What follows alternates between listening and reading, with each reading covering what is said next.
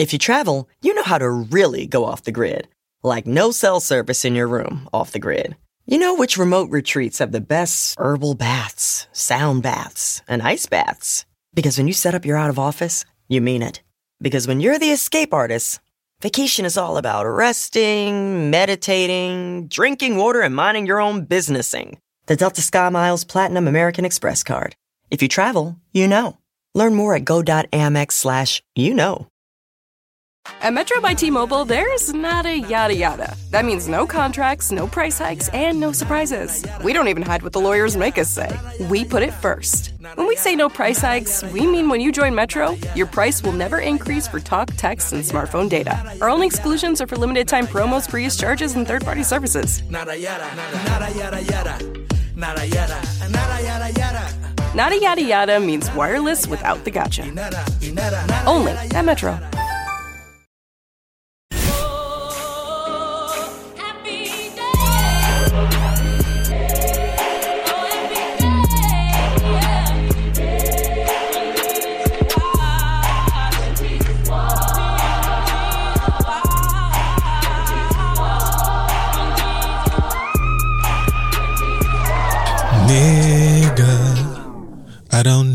What to do.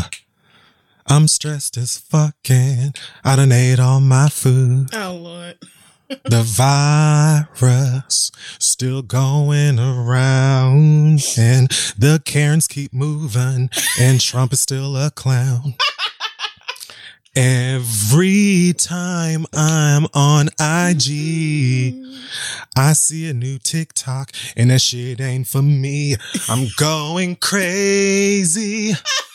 I just can't sleep. Oh my God. Coronavirus, keep fucking with me. Oh, mm-hmm. crazy. Yes. Will it be alright? Nigga, I don't know, so I'ma get high tonight. Wow. A fucking banger. 90s dance break. Was Oops I, no, Oops I Did It Again was 2000. So Yeah. whatever. Y2K dance break. Yeah. Crazy was everything though. Shout out to Britney Jean. Maybe she'll maybe she'll re-record this. Put your For those- rendition on Instagram. For the Jenna Generation Z uh, out out there listening, the Y2K was a time when um Lord. the girls thought that what was it like that the computers couldn't process yeah, that they had what only been uh, programmed for two two digit years. So when it went to zero zero for two thousand, that the computers were gonna think it was nineteen hundred. So it was like this mad scramble to get everything updated, which I think they actually did, which is why people kept saying Y two K was a flop. But I think they just did the job. so that we didn't have a fucking crisis. right computers the whole time like these dumb motherfuckers if i could walk I would Right. Terminator the whole ass planet. Like I remember Yeah. being like 12 and thinking to myself, that sounds dumb. Like that sounds like it doesn't make sense. I can't. I remember being 17 and in high school and thinking, Wow. Oh, yeah, and at church because my mama made me go to church for New Year's Oh, every year of my life, and thinking, okay, so is everything about to just fall apart? And no, it did not do that. It did not do that at all. well, amen. Uh, if it were the year 2000 right now, Lord, the conspiracy theorists, there would be cults and all kinds of things going crazy. Maybe the YT, Y2K was just on CP time. I'm drunk. So listen, Oh, welcome back, guys. Maybe we all Um, died in 2000, and this is just some weird afterlife. Oh my gosh. Written by Ryan Murphy. oh no. That's why Leslie Jordan is so popping on Instagram right now. The gay agenda. Right. Well, girls, welcome back to another episode of the Read Podcast. I am Malcolm Jamal Warner. Mm, that's a good one. I'll be Keshia Knight Pulliam. This is the Read. I said that. Hey, We're so back. Shout out another to the week liquor. Of fun and blackness and pandemics and things of that nature. Yeah. But before we get into the meat and potatoes of our show, um, typically we would have black excellence here. However, I haven't chosen any. So what I'm going to do Okay. is take the black excellence to say two things. One, RIP to Miss Minnie from Little Women of Atlanta. I didn't um watch the show uh past mostly clips that Fresh Alina would post on Instagram Mhm. or other clips and memes that would make it online. So I'm well aware of Miss Minnie, Juicy, and the gang through that, you know, that realm. Um, she Yeah. passed, I think, this last week in like a a traffic accident or something.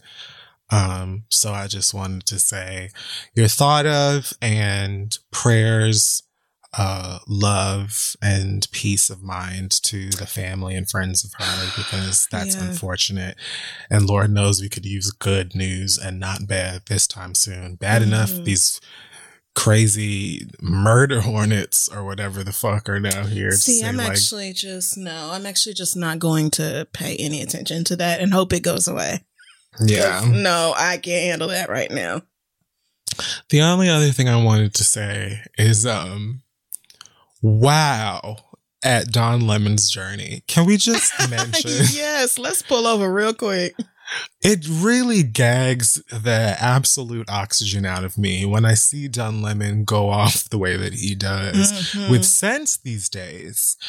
Because I've never been a crack open, you know, the New York Times kind of a girl, but I remember the days where Don Lemon would open his mouth and I feel like the majority of the black community would be like, what? yeah. So now to see this version of him who is not only reading the right people, but doing it with a panache that I just, it's a little razzle dazzle. I'm, you know, I'm not mad at it. So, you know what, nigga, for you today, good on you. Mhm. as, as our family in, in Australia, I think they say good on you. I don't know. Whatever. Okay, I don't know. I went to the liquor store and they Oh Lord God. all of the Casamigos. Is George Clooney Latinx? Is he a Latino? I don't know. Feels like a co-opted name, but it's a great tequila. You're thinking of that other white man who's also Latino, Es- Estevez, the Este Martin Sheen.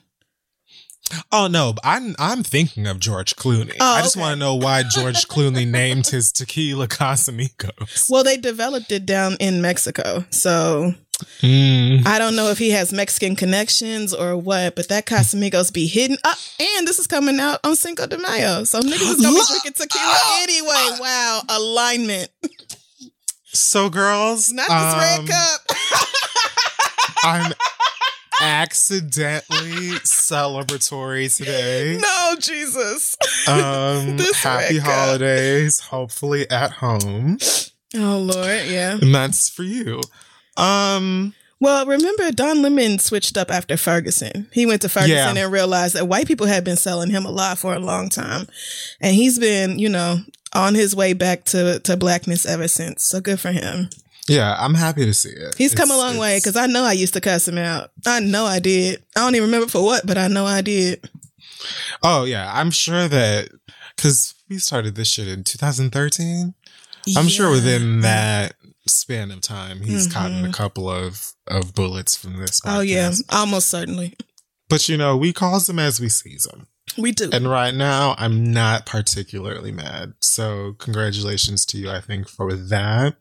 Hmm Keep telling the truth. Um, Hey y'all, we all know Crocs are known for comfort, but they're really stepping up their game when it comes to personalization.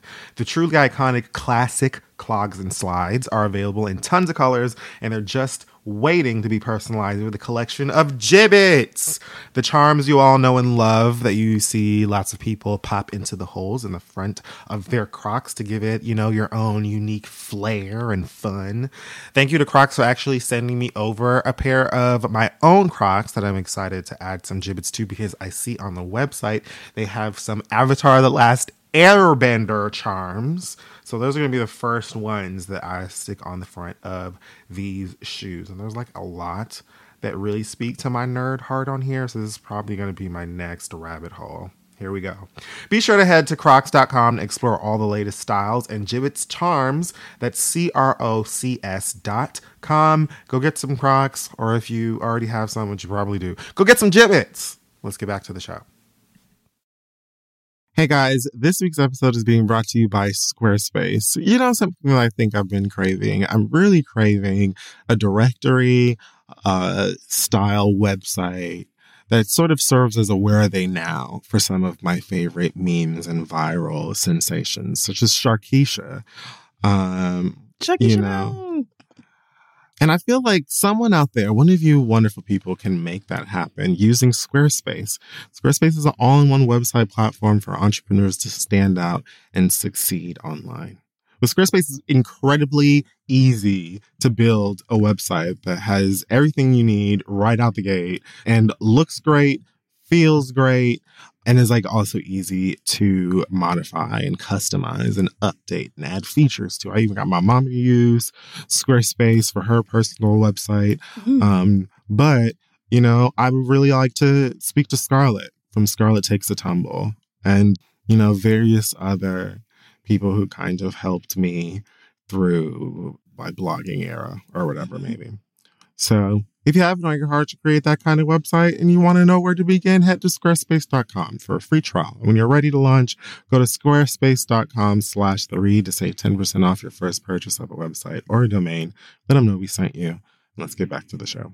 This week, I'm not going to be doing any deep diving into hot tops because besides the song that we can talk about, uh, I don't care. Mhm. So uh, I thought that we would do a mailbag again Yeah. and you know go through some of the letters emotions conversations that our lovely listeners would like to have but before we do that i felt it you know mandatory Mhm. to Yeah. discuss the gift Yes. that Blue Ivy Carter set upon us last week in the form of a remix to Megan the Thoroughbred Stallions right. song Savage.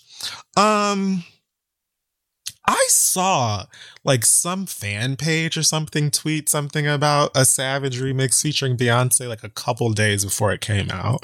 And I wasn't sure if this is one of those things where maybe you have like a cousin who's dating someone who works the lights at the, you know, Right. at Beyonce show. Like I wasn't sure if it was like maybe this is some truth or if it's just an internet thing. So I, you know, minded my business. And I woke up whatever day it came out and there it was, star spangled right on my timeline. And I went and did my, you know, required purchasing. I feel like, you know, we don't we still don't give Blue Ivy enough credit No, for what she don't. does because she led the Queen of Rap to a song that was just begging for an Mhm. additional Houston touch in the form of Beyonce. And I figured that, you know, she probably hit Megan first. Um, in the morning and was like, Hey girl, so look, this is what's on my mind. Um, go ahead and send me the stems of the song before I change my damn mind. I've got WeTransfer, Dropbox, whatever it is you want to do. Now's the time. It's Yeah. now or never. Send it over. And then she probably went and woke up her mother probably at a good five o'clock in the morning and said something to the effect of like, girl, Beyonce, I know that um this whole stay at home thing is required and I know why. I've been educating the children. I don't know if you saw the video. So I understand that. However, um work ethic is still work ethic and there's you know i built that studio on our property for a reason so i'm gonna need you to get up and get to work. Okay so the girls are calling for uh, a collaboration with you and that uh child megan and so i've already done what needs to be done. Make sure that you go ahead and you lay the verse down. I'm not asking you any further questions and you're not getting any further answers. Mhm. get to the bathroom brush them damn teeth, splash some life onto that face, and get into the studio and do what you need to do. And I need you to be out promptly by uh, noon Oh my because god. the twins are are recording their album at twelve thirty. I've got a clock. Beyonce, let's do this. Hurry Stick up. to it. And so I just, I really want to give Blue the credit that she so deserves for keeping the girls on, you know, their toes and on the mm-hmm. inspirational tip that they really should be on because it continues to inspire the likes of people like me. And the song Yeah. is just magic. It's so, good. This like the the remix was absolutely everything I could have possibly needed. I am so grateful to to Blue Ivy for her creative direction. I'm sure she was in there getting them harmonies together, tightening up them ad libs, making sure Beyonce's flow was where it needed to be. Which side note, my bitch was already rapping, but Beyonce has noticeably gotten better. So Yeah. I don't know what the fuck the rest of y'all are finna do. Cause goddamn, she went in. When I tell you, Blue Ivy said, now when I said remix, I meant a proper remixing of Yeah. the song Beyonce. We're not throwing a verse in there that's lazy.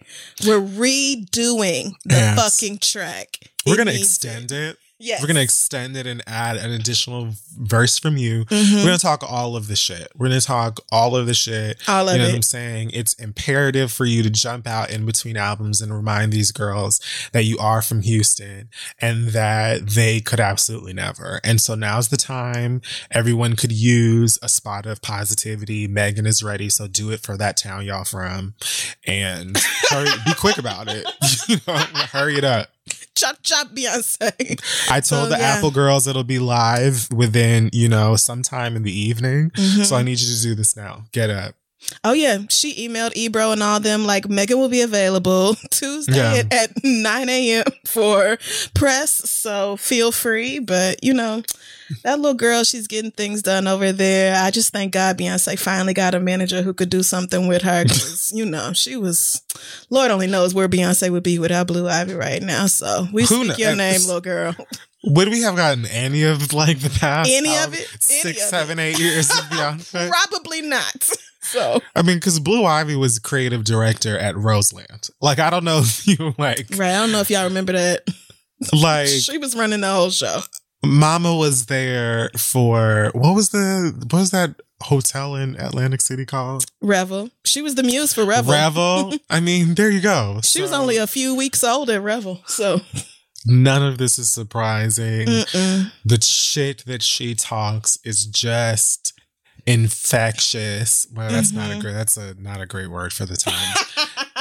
um, but well, and I love the fact that like this is something that Megan was dying for and probably thought like, girl.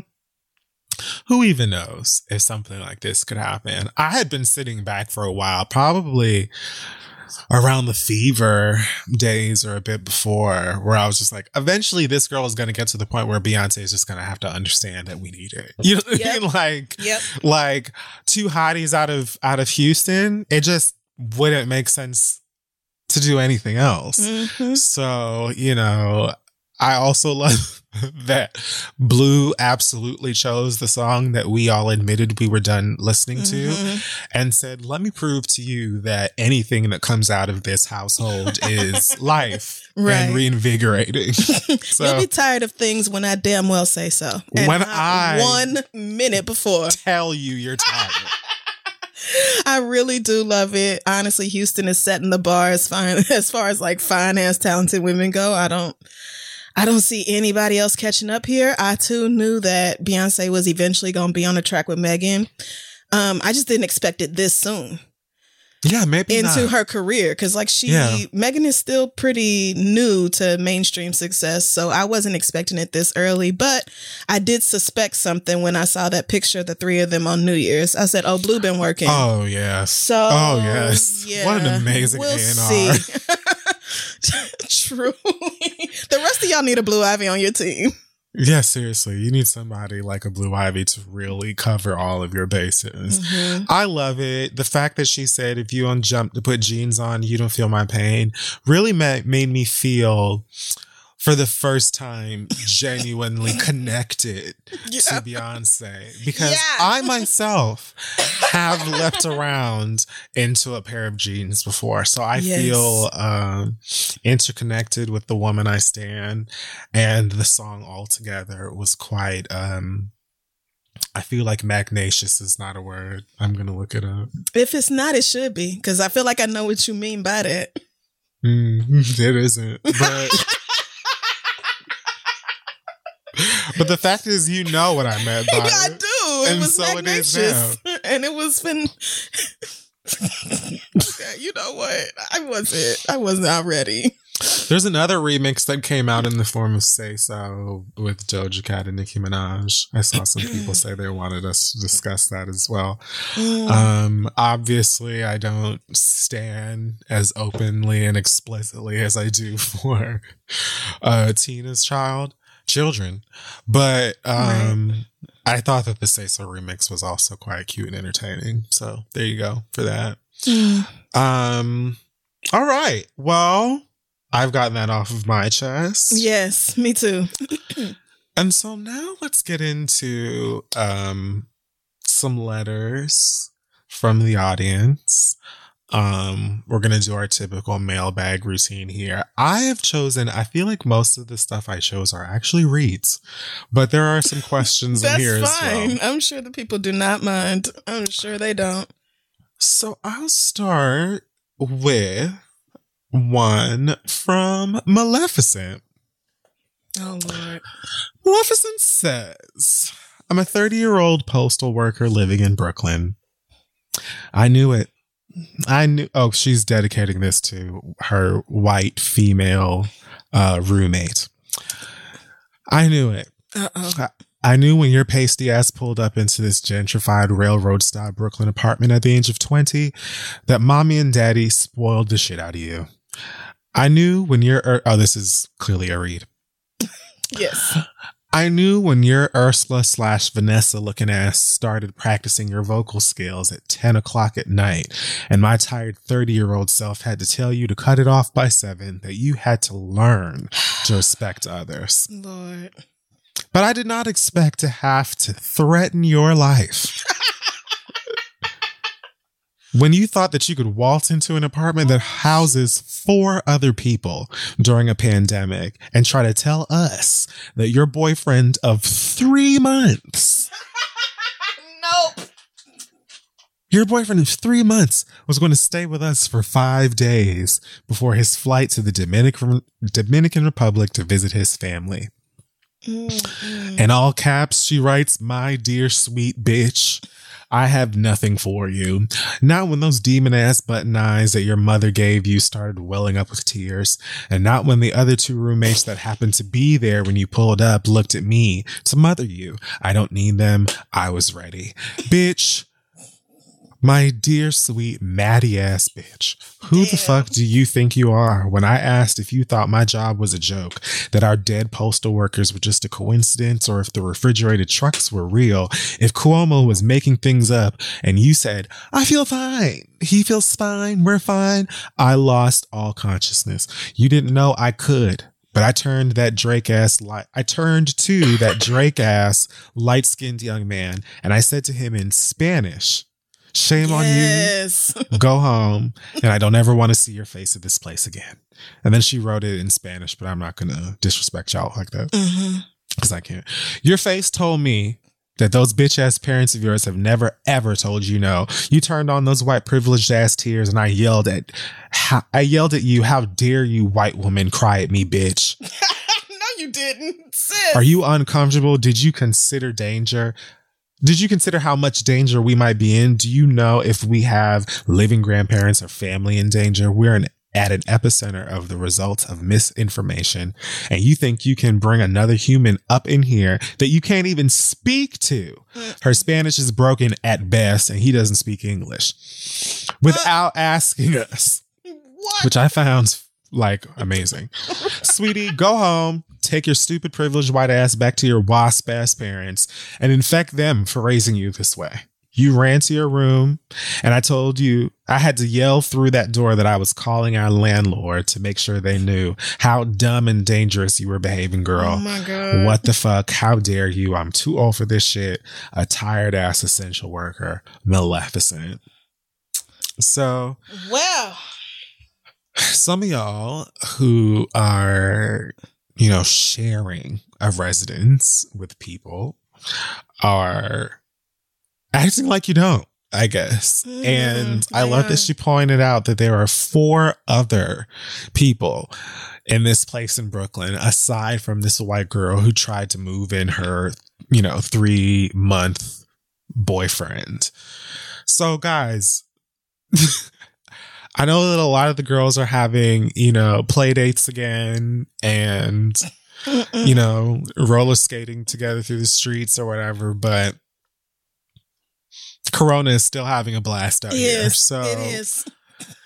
if you're sharing a space with someone, the very least, I'm talking about bare minimum that you could do if you're trying or thinking to bring someone around, even for an hour, is be like, hey, this is what kind of time I'm on. What does everyone think? Since literally it's mo niggas in here on the opposite side of what I want to do than me.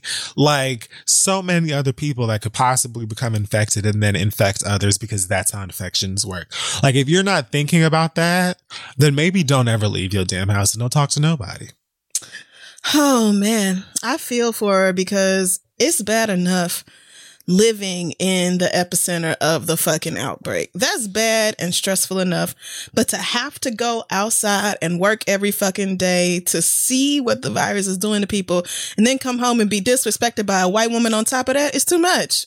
It's too much. I'm shocked you didn't put hands on her. So, She said you look like Ursula and Vanessa. Now, see, Vanessa it both? the Vanessa being the uh the white woman that Ursula turned Yeah. into to seduce that prince. right. I just and I love the fact that you've been dating this Dominican guy for three months, can barely speak to him, and Three brought him over for all of five minutes. And your roommate cussed him the fuck out in his native tongue. Like right. Like, that's embarrassing, sis. In my mind, he went to her, to the girl writing this email. It was just like, girl, can you please tell her I don't even want to do this shit? Because like, I don't know, like, I don't know what makes her feel like I want to be here. I have a place to go to and family and stuff that don't even care about this girl. So can you please let her know that I'm leaving? But anyways, I don't know what y'all be going through. Yeah, no, it's entirely too much. And that reminds me, somebody emailed us and said that essential workers in New York City are um, eligible for this. There's a network that provides free counseling services for, Oh yeah, I heard about that. yeah, every essential worker in the city. Go to nyccovidcare.org slash request to learn more about that. Hopefully that can work out for you because I would definitely need some fucking therapy if I had to deal with white people right now. It's too much. The whistle um blower Oh no, are they back? They're back um with a vengeance Oh, you might fuck. say. And they've been going off the past few days. And I, I said something about it on twitter and a bunch of people who you know wear scrubs folks in the healthcare industry were like you know what? To be honest with you i'm tired of listening to that shit my goddamn self.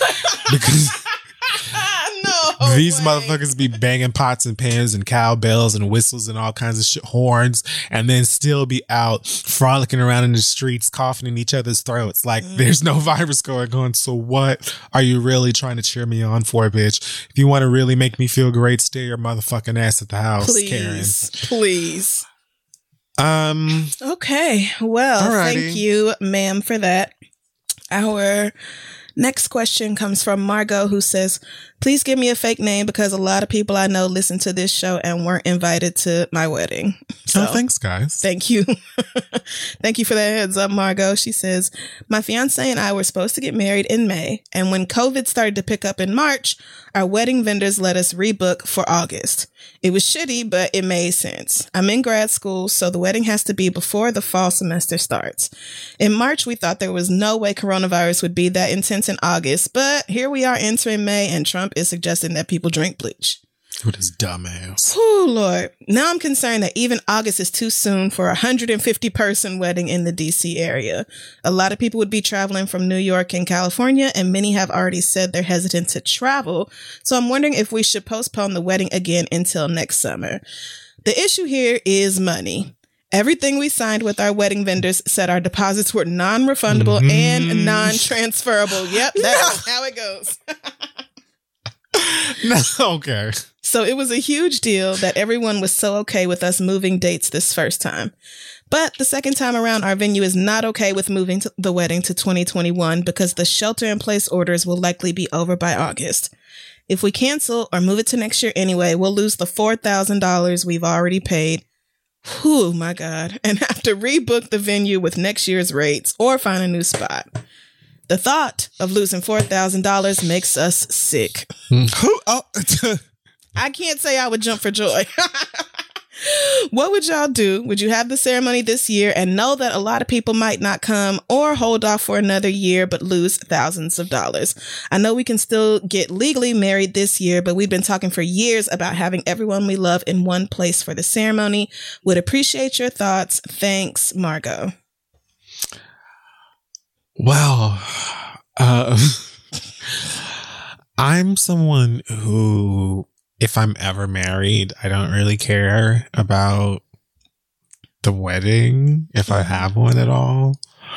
Um, so I don't think that if it were me, I would give a shit when we do it.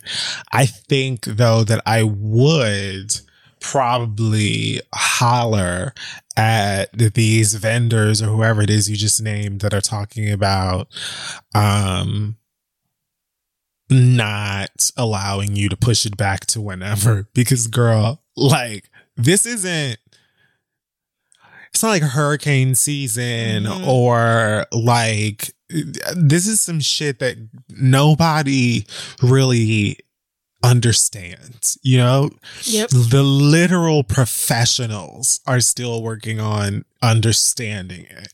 So I just think that it's wildly and ridiculously unfair. And really, it's just companies trying to, you know, save their own coins in the midst of what is an economic disaster Yeah. um rather than just being like you know what? It makes total sense that you probably don't want to have a wedding in fucking august because who knows what the fuck november is gonna look like. So i i i definitely would be taking them to the edge of argument with um pushing it back because i just think that it's the smartest and safest thing to do if you can you know what i mean? Like and especially as something as as you know, special as a wedding, I guess. Um, yeah. you would want it to be something where you can be comfortable, like at least, you know, like if the doves don't arrive on time, my nigga, if you don't have like your specially bedazzled broom to jump over, like if you can at least be comfortable, then I feel like that's, you know, the best. That's, you know, what more could you ask for? But the girls may not be comfortable at your wedding in August because who knows what the fuck is going on. I can tell you just by simple math and basic observation that it's likely not going to be something where everybody's going to be, you know, slow dancing cheek to cheek. So, Right. That sounds unlikely. you know, I don't know. Hmm. I think I would if four thousand dollars is something is like I understand it's a harsh bullet, but if it's a harsh bullet that you can bite, I think I would. A because I want for everyone that I'm I want at my wedding to be there. And B, because I want to be comfortable at my fucking wedding. Mm-hmm. And even though it's my wedding, I would be losing it if, like, losing it worried that all of my guests are like panicking or don't want to come or my, you know, my grandma ain't coming because blah, blah, blah, whatever. So it's up to you, but I honestly think that you're probably better off pushing it and taking these motherfuckers to task if you can, because I do think it's wildly ridiculous to be like, nah, girl, you know, the streets gonna be open in August. The streets are open now in plenty of places and they mm-hmm. damn well should not be. So what are you talking about? Excellent point. Plus, I mean, I don't know. These the, anytime you put wedding next to something, the the price goes way up, and they do not be playing about them deposits and all that shit. I think you have to ask yourself what matters the most. Is it getting married or is it having the ceremony?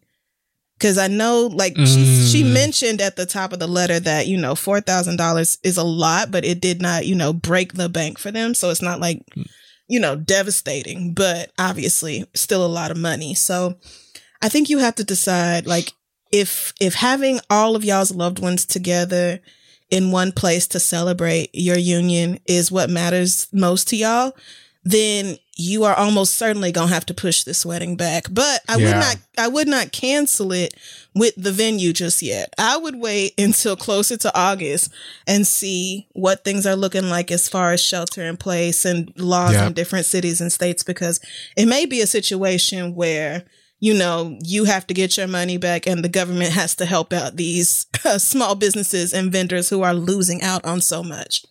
So, yeah, because like you said, even if the shelter in place is over by August, a whole lot of people are not going to come just because it won't be safe. Right. Like, and they just don't have any faith that this government is actually going to take care of them if something happens. So, Because I mean, looking at the situation as it is right now, so many people are like, "Yeah, the girls' streets are open, and we're doing this shit anyway." And it's really, it all boils back down to money. So like, and so many people are just desperate to go back to brunch or whatever the fuck, you know, uh, Lowe's, wherever, wherever it is these white people want to be at. And so it's like, no, I, a lot of people are just completely ignoring what is the smart and safe thing to do because they either just want to go back to their normal routine because they Yeah. can't handle the cabin fever or more than that they just want to keep making more money even though even when they could do without a little bit of income for a couple of months so like I mean, I think that you just hit the nail on the head when you said, like, do you want to, what do you want more, the marriage or the ceremony? Because you could absolutely have, you know, a very small, intimate thing with you, your fiance, and whoever is getting you married, and then have the ceremony later. If that Yep. means that you're going to take, you know, a, a hit financially, coronavirus is literally hitting that's everybody. what it's doing. Yeah. Like- that's the problem with the virus. she's smacking the shit out of everybody. Everybody is taking losses in this situation, whether you want to believe it or not. So if yours is 4,000, I'm so sorry to hear it, girl. You know, the GoFundMe's are popping up all over the place. Do what you want to do. but yeah, Crystal is right. You're better off, I think, pushing it back if you want for everybody to be there and be there comfortably. Right. Because August is not that far away. And you definitely don't want like your fiance's grandma or whatever getting sick at the wedding because Imagine. like that would just be the worst case scenario that half your family all of a sudden gets the fucking virus because they all came to your wedding. So if it were me, I would just go ahead and get married now, like legally married, and then go ahead and divert my attention towards planning the ceremony to next year. I would not even be anticipating being able to have a ceremony this year, especially in DC. It's just too many people. It's too small of a space. It's, It's right next to New right. York. It's just too much going on. So, best of luck to you though, because I know it's hard, but you know, hard times. right. Okay. That's it. Is it my turn? It is. Okay. This um is also a read. it comes from Kelsey. Sidebar. Crystal has said this before a million times. I'm just gonna repeat it because I usually don't have to. If you put your name, your real name in the letter, and there's nothing that says give me a fake name, I'm assuming you want us to say it. So Remember this that. comes this i mean all of this one particularly i don't understand why they would want to keep it a secret but whatever. Kelsey says this is a read slash lesson slash psa to all the men that are attempting to sext me during quarantine and really anytime. I am not here just for your pleasure and enjoyment I'm also trying to get off over here. That means I need build up. Your first text to me cannot be, quote, I'm going to rip off your clothes, smack your ass and go down on your pussy until you come. I need you to seduce me. I need a little foreplay. Also, it is unacceptable to not reciprocate exchanging photos. Okay. I need to feel like you have just as much skin in this game as I do, nigga. Oh, wow. Finally, if you are just meeting me on one of these dating apps, try to at least show some interest in getting to know me as a person before you ask how I like to be eaten out. Oh my god. Jesus. Thank you for all that you guys do and thank you for maintaining excellent sound quality. Thanks, Kelsey. So I really enjoyed this one because it was so succinct and I felt like it hit on some points that needed to be spoken about. It was just that like, hey, if we're doing this sexting digital uh fucking situation, however it is you get yours, keep in mind that there are two sides to this. And if you're, you know, um a man dealing with women, surprise, like they enjoy this stuff too and also have sexual desires and urges and they're not just this cum bank that you go to to like Oh get my off. god.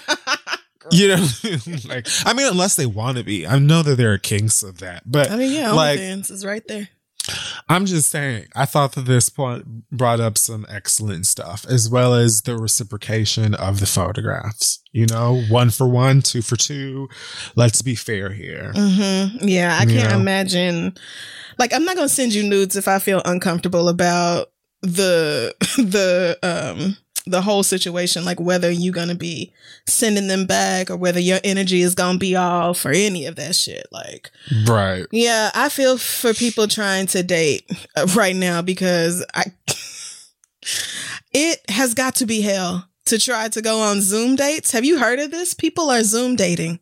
Like I it just sounds like no to me. Like I would just be super frustrated if I got to know somebody and couldn't ever actually see them. So but Yeah. you know, I mean there's that and then there's also like the pandemic is not stopping men from being men. They are still fully trash. So y'all dealing with a lot um and uh, God bless you. yeah, true. So let's see. Is it my turn? It is. Yeah. Oh, there's a quick question here before I do the real one for you. And it says, Does Link go nuts when Heidi does that whistle through her gap on Drag Race? because my little bitch is on high alert when it happens. that is so fucking funny. Actually, she doesn't go crazy, but she is always very aware of it. Whenever and it, and it has made me laugh every single time because whenever she does that whistle thing through her gap or whatever. Fi- by the way, Heidi is my favorite uh contestant or queen or whatever of the season. She's effortlessly funny and I just really love her. But yeah, whenever she does that shit, Link is like, who the fuck is calling? She'd be looking up at the TV like, like, do I hear a cousin? what? And I think that she like, I feel like she understands TV because she will literally sit there and watch shows. And she also like sometimes if I'm watching something and she's over it, she'll just literally come and sit right in front of my face and like be like, we're done. So I think that she like will hear it at first and and be like, is somebody fucking with me? And then she'll see it's coming from the TV and be like, girl, it's his gay shit. You in that magic box again. so, so, yes, she definitely does. And then I died laughing because Heidi posted some clip where she's doing it like a couple weeks ago, maybe. And I saw someone else in the caption talking about how their dog goes crazy whenever she does that shit. And so I just imagine that anybody who has a dog that also watches Drag Race has probably got a pet that's like, girl, turn it off. I thought we were going outside. oh man, that's real. Thank you, Melissa, for that question. I have another one here from Janet who says, Here it goes. I moved into a new apartment in the Heights with a brand new roommate that I did not know before I moved in on March 1st. I was not in the apartment much for the first week and a half because I was celebrating a birthday, but as soon as the pandemic hit, my butt was in the house. I had to get to know my roommate fairly quickly since she wasn't an essential worker and it is a very small two bedroom apartment. I had my dick appointment over twice, and after the last time, my roommate kindly told me that she did not feel comfortable with him coming over because she has asthma, and I respected it. I told him that he could not come over. Fast forward to today, the pandemic is still very real. However, my roommate has casually dropped in conversation that she went to visit her man and also went to a six person birthday party last Monday. For some reason, it's making me question her saying that she felt uncomfortable with me having my dick appointment come over. While I respect the fact that this is just as much her house as it is mine and we all should be social distancing, I just want to know, am I wrong to feel some type of way or am I being very insensitive? Thanks, Janet. What? Yeah, like I if if you told me that the dick my dick can't come over because you know you have asthma and you really don't want to get sick and all that and I'm like cool. But then I find out that you going out gallivanting with your friends and your man and birthday parties and all that. Bitch guess who's coming over? My dick. Like the whole I have asthma so don't bring people over here. Excuse that flies right out the window when you going out and doing whatever it is you feel like doing. So no I don't think you are being insensitive at all Yeah, did she, she didn't say anything about saying that to her, did she? Um, well, she's saying it's making her question the whole, oh, I'm uncomfortable with your dick appointment coming over because Yeah, but she hasn't like spoken to her directly and said what you. I don't think so. said. Yeah, no, I don't think she's had a conversation with her at all. I feel like that would be the answer. Like, I don't think that I would like warn her. Maybe, maybe, you know, because again, you're trying to respect the fact that it's her house too, whatnot and whatnot. But like, I'm definitely getting fucked, and I'm definitely, and I'm definitely going to let you know if you continue to have a problem with it that your action, your own actions, don't reflect someone that I would consider to be like concerned Yeah. with their wealth, Right. especially as someone who has asthma. So if you are going out and exposing yourself um, to the possibility of contracting this virus with asthma, and then I don't see how that is any different than me bringing the one person that I know and trust over here to give me the sexual pleasure that I need. You know what I mean? Mhm. Like, so I totally agree. I, you know, she just lost me at the whole, yeah, but I'm going to six person birthdays and, you know, Hang, You hang out with my man. like, uh, you know, just going biking on one bike out of, you know what I'm saying? Sharing a sidecar. No, girl, like, It'd be one thing if you're living inside of a plastic bubble at the house and you never go outside. You don't even care care about getting the mail because you're just that deep into it. That I would totally respect. But if you're going out and doing whatever the fuck you're going out and doing Yeah. whatever the fuck you want to do, then I should be permitted to have someone come in and do what they need to do as well. Get you a mask. you know what I'm saying? I can even, if you would like, give you the hour and uh, range of time that he will likely be here so you can be as far away as possible. You know what I'm saying? On your side of the apartment, locked in your room, put a little towel under the door if you want to be really careful. it's not weed, nigga. But if you think I'm not getting fucked while you are out here going to bat mitzvahs, bitch, Yeah. you lost me. That's not how that works, sis. Something along No. those lines would have to be what I tell her. So, oh man, I'm thinking about it. And yeah, I just, you're not going to tell me that you have asthma and we all need to be safe and then going out and doing your own thing. Cause Loki, I feel like you're not getting fucked and you're just You're maybe mad upset about it, maybe? I am. I don't know. yeah. Cause yeah, Right. But for the record, I don't think you should be having your dick appointment come over. I also don't think she should be going to birthday parties and visiting people either. Like, Oh yeah, I mean, both of y'all record. should just not be doing this. But if y'all gonna say fuck social distancing, then both of y'all can say fuck it. Although, again, bad idea. But Let me tell you something. The other day, I swear to God, my wine opener wine opener was hollering at me. So like, It was I not. too, I too understand. I was you better stop. Like, so I understand that everybody has their urges. But yes, I agree. If you can all just sit your asses down and wait a bit longer, that would be for the best. But for damn sure, like if you're going out and getting yours, girl, then I'm gonna stay in. Right. Don't try to stop me from getting mine. I mean, yeah. Yeah. I don't see what luck to you, difference it is. you're you're exposing the household to, so whatever. Yeah. And clearly your asthma ain't that big of a concern. Because Right. everybody else with asthma is at the fucking house. right at the house, not even letting nobody in. Yeah. Um, so I will do one more and then we can go to uh a break. Okay. This one comes from Manny. It is also a read. You are loving the reads today. It says, Governor Kemp, I really suspect you are your own cousin.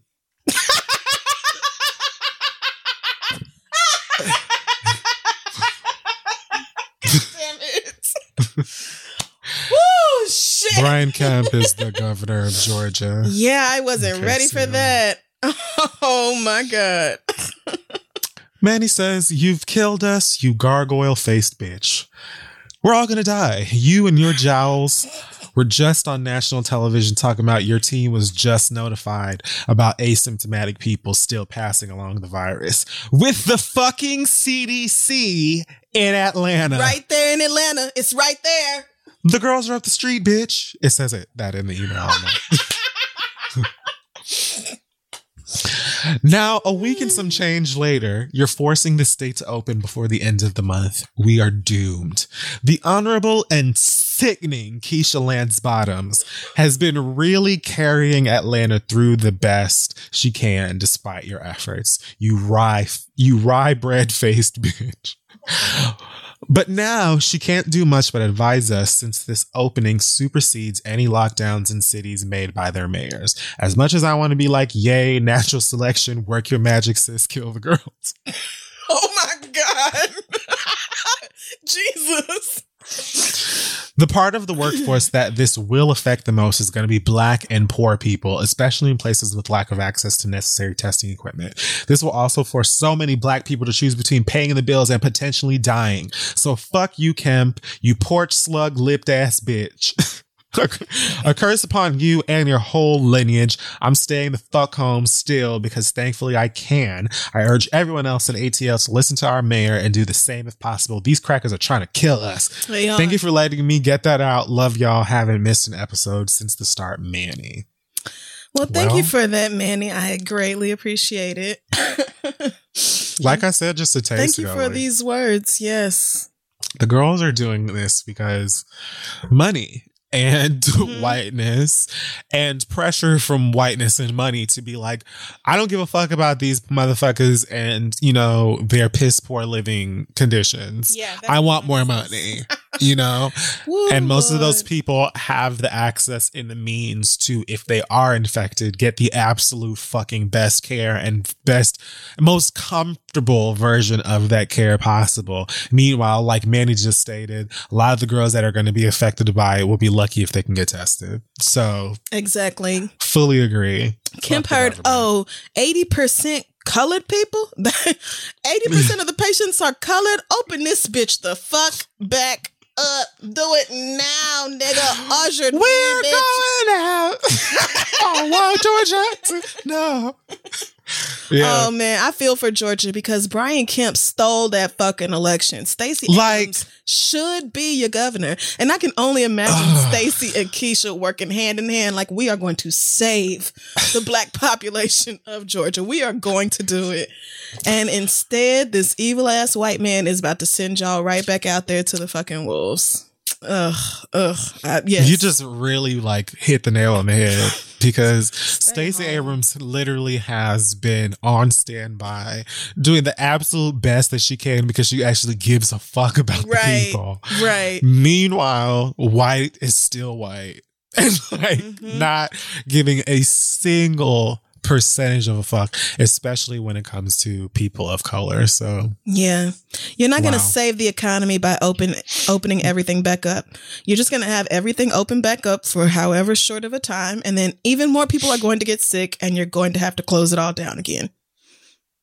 So, like numbers have been jumping up this past week i've heard from the amount of people and and states that are just like yeah girl, girls go out and and child. have parties at the in the park together Georgia reported a thousand new cases in one fucking day. A thousand cases. And the same day I saw that story, I saw a video posted by some gays who had been partying in fucking Piedmont. I mean, niggas twerking all over each other and shit. I'm like, are you?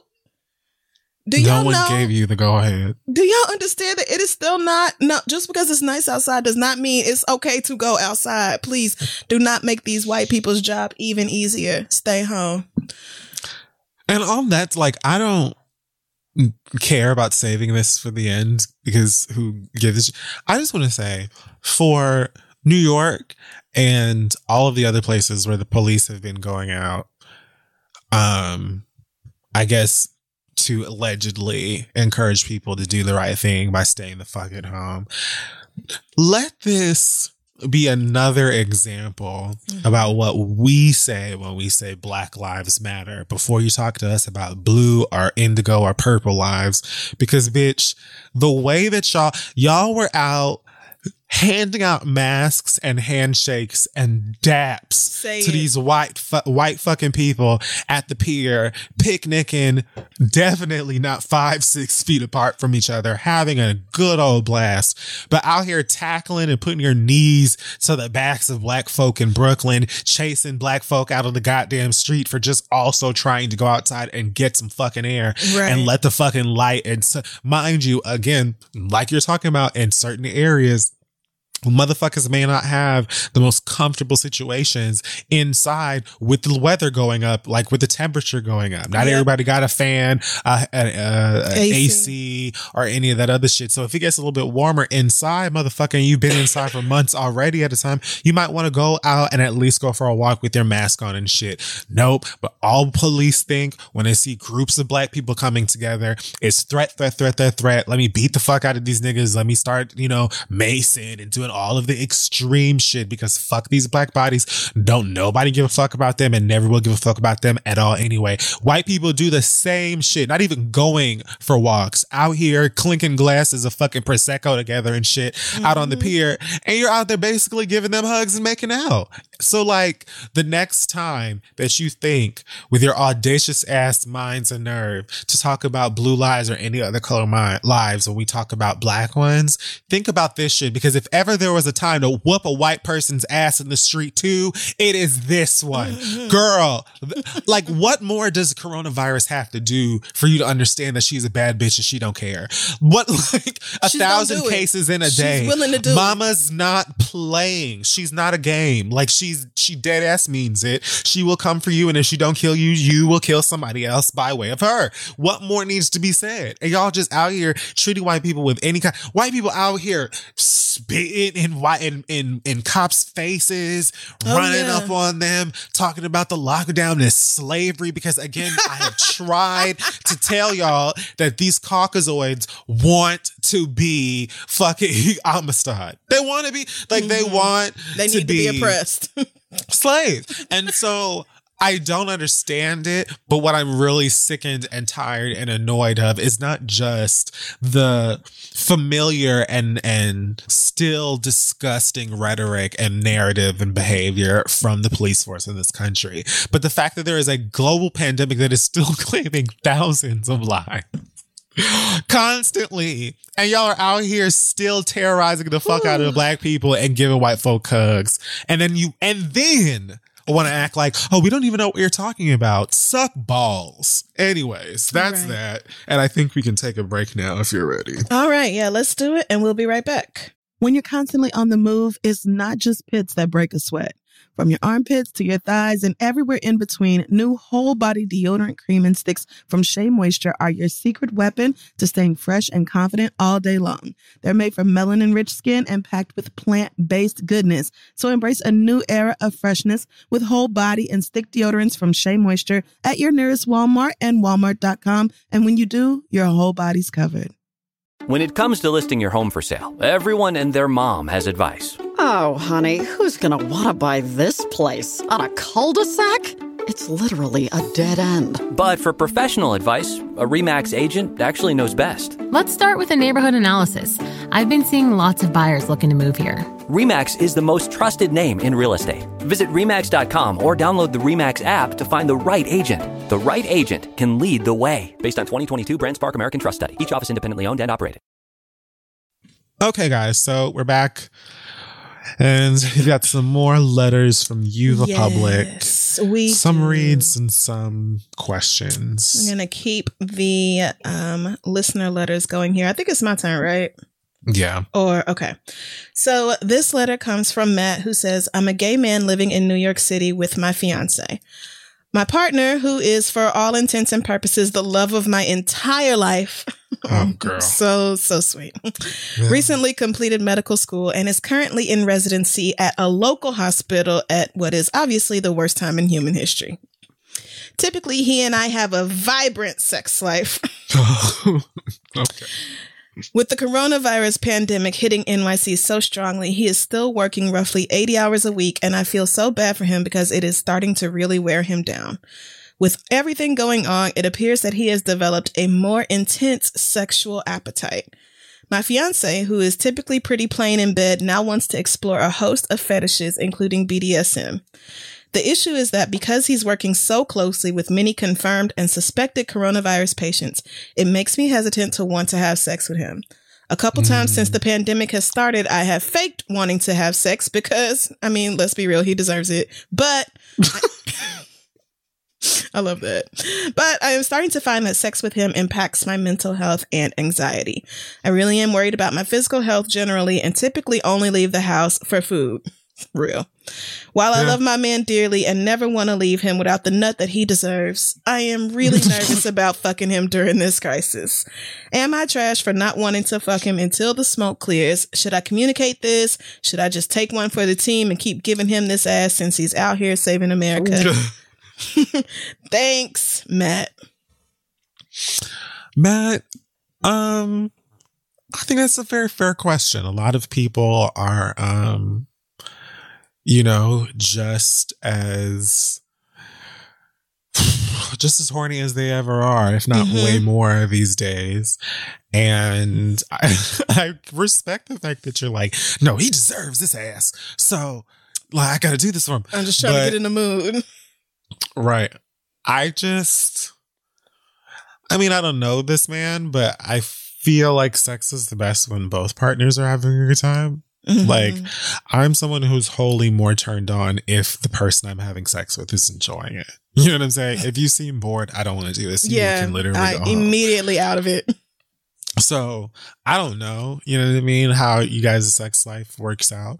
But even aside from that, you're just trying to do what is going to make you feel the most comfortable as well as safe. You know what I mean? It's like, mm-hmm. I don't know how worth it sex is if you're going to spend however long after, you know, he gets his nut worrying about whether or not you got a virus and, you know what I'm saying, drinking a whole ass bottle of Braggs apple cider vinegar today.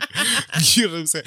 Like, I don't know if it's worth it. And if he's, you know, really in the industry that you say he's in and doing the work that he's in, I can't imagine that he would not understand it. Niggas are still gonna be niggas. So I will can't say that, you know, you're wrong for, you know, questioning or or having a concern in that matter. But I just think that like if you're feeling like I'm gonna I think it's best that I just put a, a hold on this for a while longer until it Mhm. feels safer. Then I just think that that's something that you should do and that he should respect it. Like, nigga, like working that closely with what's going on, you gotta understand why someone would be like, you know, maybe let's Yeah. FaceTime and do a little Little something freaky on there. Yeah.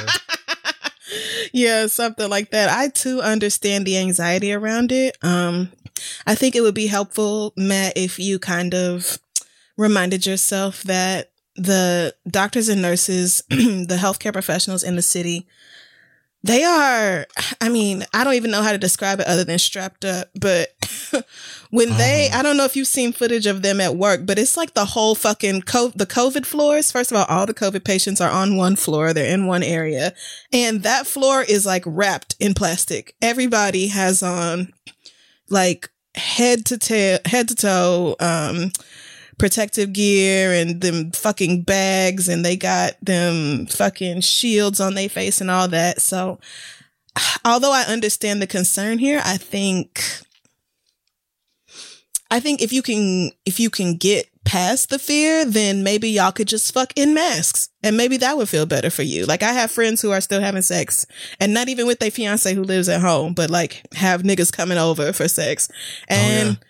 You know, they just skip the kissing and uh they put a mask on and they get to work. So maybe something like that could uh work for y'all just to alleviate your fears a little bit, but he is you know, it is a scary time for sure. But he is probably okay. And even if y'all not having sex, if he if y'all are in the same house, if he gets sick, you're gonna get sick. So Yeah, yeah, there is yeah. that That's as so well. true. That's like so he's true. still in the house. So You're right. I didn't even think about that part. I That's would so true. yeah, I would try to put masks on it and, you know, do it in the butt that way.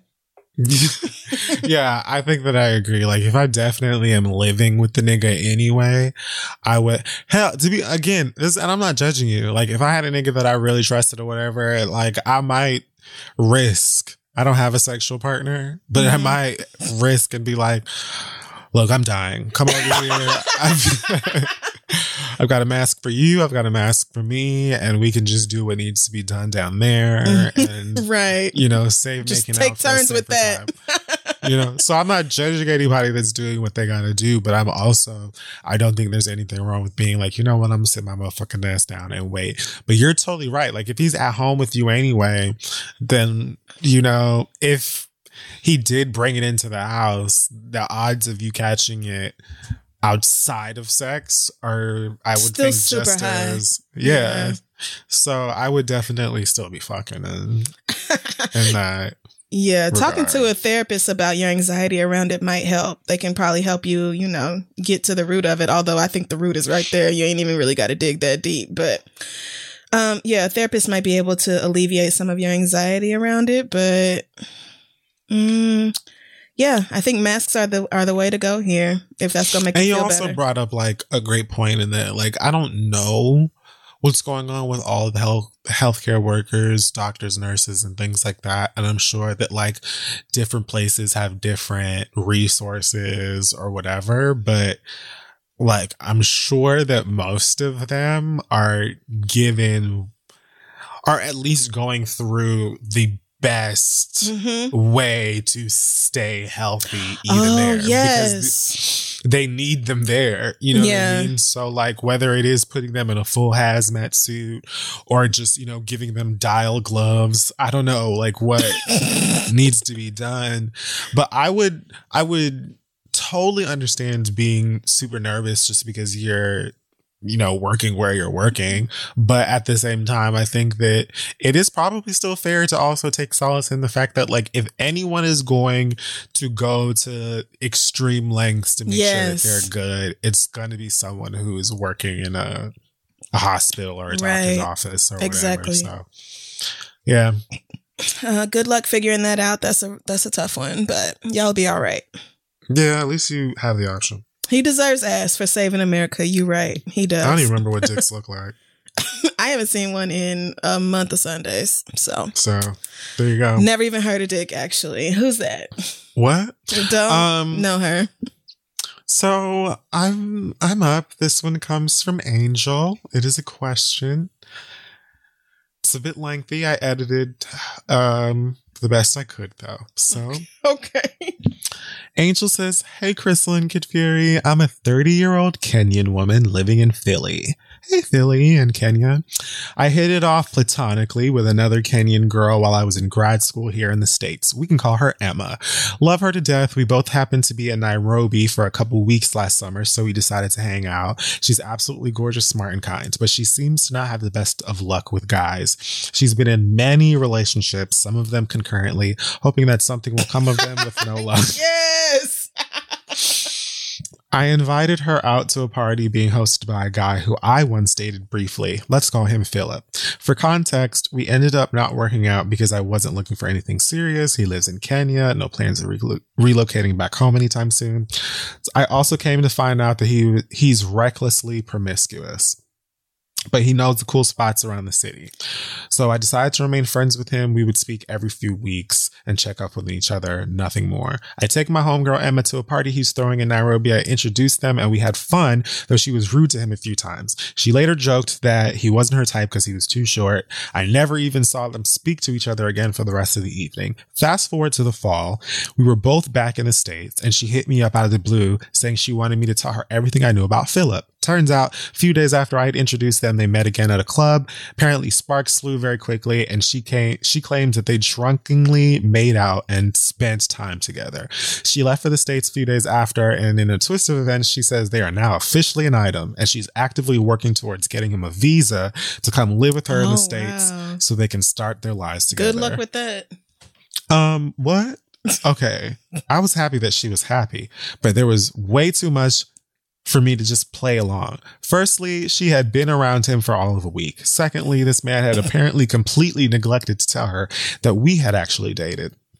Thirdly, he also has a history of reckless behavior, sexually, financially, legally, etc., that she knew nothing about. Philip had also not reached out to me either. I told her everything I knew because I wanted to be a good friend. She seemed completely unfazed by the information I shared. Last month, she reached out saying that their relationship had gotten rocky and she was blaming it on her bad luck with relationships. She described patterns of emotional abusiveness from him and a general lack of seriousness. He would apparently say mean things to her until she cried. She was all cried out and then reached back out days later. Jesus. All her friends and family strongly disapprove, but she's ready to die on that hill regardless. She's already begun filing immigration paperwork with him. and Her plan is for him to have moved to the U.S. by the end of the year. She thinks that living. Will Trump even let him? Absolutely not. Trump She is barely thinks that- white people over here. Okay.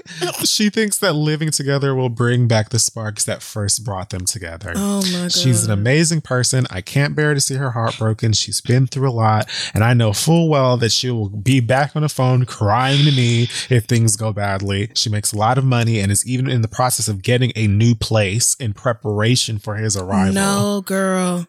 She knows he ain't got no job. Everything in me is telling me that she is going to get left looking a damn fool, but I don't know how to intervene. Help, what do I do? That's from Angel. Oh, well, Angel, you're a good friend and you're asking what to do, but you've already given her the fucking parachute. She is the one who insists on jumping out this bitch without cutting it on. Period. she is the one who's like, I really don't need the backpack. I'm just going to pray about it and I think mm. I'll be fine. Like, you have already given her the ultimate heads up. And then he turned around and was the asshole that you said he would be. And she's still like, oh, somehow this is my fault. No, girl, I told you that nigga wasn't shit. He ain't shit. He is really not shit for real. He been ain't shit. It don't have nothing to do with you. So please cut your emotional losses now and leave this motherfucker alone. That visa thing, no, girl, that's not happening. It is n- no. I'm so sorry. That is not happening this year, especially if you just now trying to get the paperwork filed and all that. Oh, uh, uh Mm-mm. She can go ahead and let that go. And honestly, that's probably God looking out for her ass because the last thing she needs is this man to come over here, spend up all her money, drive her crazy in America, get somebody pregnant. It could be anything. So I understand I your concern. I really do. I would be concerned too. But all you can say is, girl, it's not you. That he is not Yeah. shit. He is not shit, sis. And this ain't it. You see how he's been disrespecting you, talking to you crazy, being verbally and emotionally abusive. That's only gonna get worse when he's in your house. But you can't make her do nothing. Right. Right. You can't make her do shit, unfortunately. and her, you know, allegedly making a lot of money and, you know, going to get a new home and all that stuff leads me to believe that she's at least within an age range where if you are saying these things to her and she's experiencing them at that point it's a ball in her court and there's nothing else that you can do. You know what I'm saying? Unfortunately, when you're like stupid in love, there isn't really much that anybody can say um that is going to get you to snap out of it. You got to get, you know, struck on your own ass basically and like really feel that shit to be like I can't fucking deal with this shit. I think what I would say to her is like okay, you know how trash that nigga makes you feel when he's in Kenya or wherever, right? Now imagine how trash you're going to feel when you give that nigga the opportunity to come over here for whatever fuck ass reason he wants to live in America. Right. And then he's running around, you know what I'm saying, in your city with your money, doing whatever the fuck he wants to do after you got him this visa and do all like, you're going to re- like, you're going to feel like big time garbage Yeah. when that nigga is playing you in the States. He's not going to come over here and then all of a sudden understand your worth. He knows what your worth is now because he's using it as a way Yeah. for him to get whatever the fuck it is that he wants. Mhm. Even if it is just like, outside of a visa and et cetera, et cetera. Even if it is just like the comfort of a woman who gives a fuck about you, because that's big time, like a thing for a lot of people. Like a lot of people just like to, you know, siphon care and comfort out Oh, of people yeah. that they date Sure and do. have no plans of re- reciprocating it and truly don't even give a fuck about you. They just want someone who's going to cook them some dinner, someone who's going to rub the back of their head after sex and all these other things that you may attribute to a relationship, but they're just calling perks. So Right. And Like, they don't you're have no problem feel using cr- you. At all. Like it's not something that they don't because some niggas ain't shit, but like you know they need for someone to you know smack the truth into them and be like you're acting like a dickhead, and maybe they will admit it. But some niggas like blatantly understand that they are using you for whatever the fuck reason because they get comfort. Protection, um, what's the word I'm looking for? Money, Um, emotional yeah, support, money. somebody to But- text, somebody to spend time with. Like it's a million Sanctuary. different reasons. Niggas will. Yes, you could be a sanctuary for that nigga and his feelings, but not one that he deserves. He does not deserve Right. you. Sanctuary was the word. Yeah, and and either way, whether it's intentional or it's something that you just don't know you're doing because you ain't shit and no one ever told you how to be a good person, then it's still bad. You know, it's, still trash and you should be exiting either way. But like, I would say that this nigga absolutely knows what the fuck he's doing. And mm-hmm. I would try to be like, girl, you're gonna really hate everything if that nigga starts playing these games over You here. are.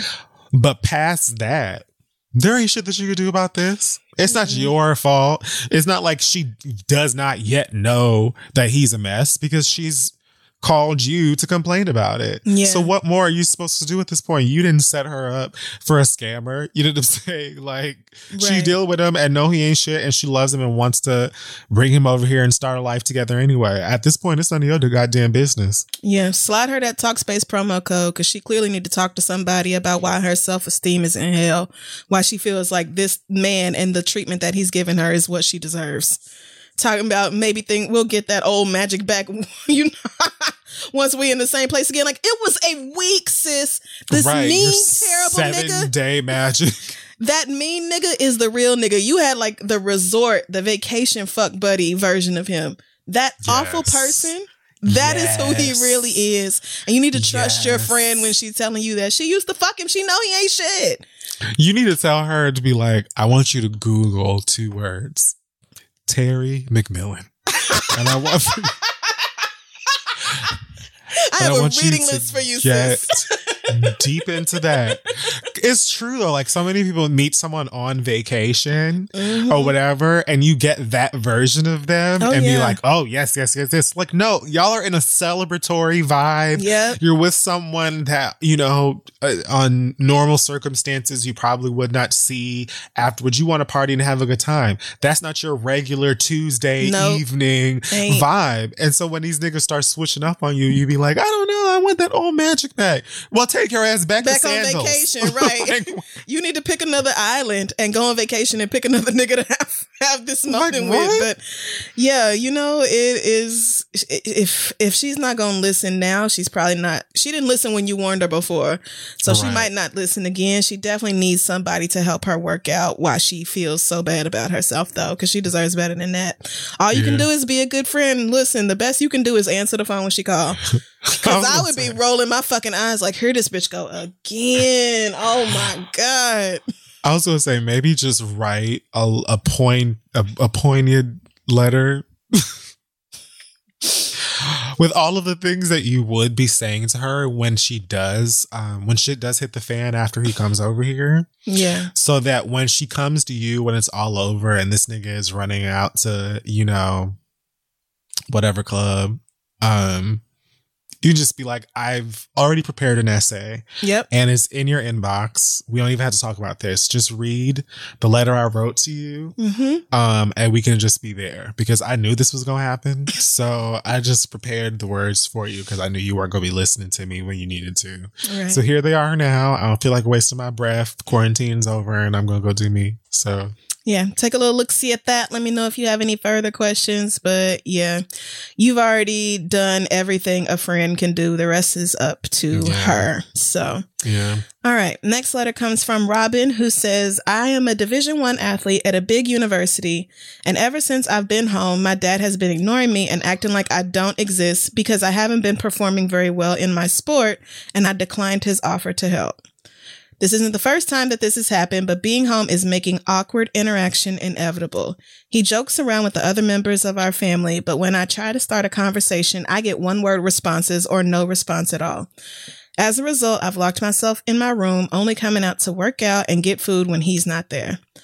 I was in season when the NCAA canceled the rest of our schedule. We were in school, traveling around the country, and playing five games every weekend. So I didn't really five games. What the fuck sport do you play? Is it tennis? Is it The is it baseball? okay, I don't know what what sport that is, but um, Super Smash Brothers. Oh, you know what? Let me go. Anyway, let me finish this. Um, yes, we were playing five games a weekend, so I didn't really have time to give my dad's petty bullshit much attention. But now that I'm home, it's obvious and overwhelming. I'm tired of having to apologize for shit that I didn't do. He has made me hate the sport I play, and my anxiety every time I play goes through the roof. It hurts because I feel like his love is conditional based on how well I play. He's a fair weather fan and takes this sport shit way too seriously. He never asked me about how I'm doing in school or what's going on in my life beyond games and practice. I've told him before that I just want him to watch me play and support me no matter what, and since then he has not come to any of my games. Wow, that's the opposite, nigga. He makes me wish I never started playing at all. I'm a rising senior and ready to get the fuck right after graduation, but I know I will need financial support. How do I keep a respectful relationship with my father, given that I do need his money, but also knowing that I do not want or foresee our relationship getting any better? Thanks, Robin. Damn. When you don't even want y'all's relationship to get better, that's when shit is really bad. Yeah, that's when you know it's bad. When you're just like, you know what? I don't even Actually, give a fuck. don't even Just stay away from care. Right, right. Yeah. But that's a terrible environment to have to be in every day. Yeah, especially under these conditions where everybody's losing it anyway. Mm-hmm. Yeah. Would make things even Um, harder. I don't know, man. I think that you've already got sort of the right idea in like keeping your distance. Um, and like, it's hard because when you get to like that point where you're just like, you know what? Fuck it. It's, it's difficult to like even find the purpose Mhm. of working on it or having a conversation about it or anything like that. Um, and I don't think that there's anything wrong with just like being like, you know what, I'm going to do what is the best for me. And if that means that I have to acknowledge that you're sometimey and iffy and that you don't love me the way that a parent should unconditionally, then I just don't need no parts of you.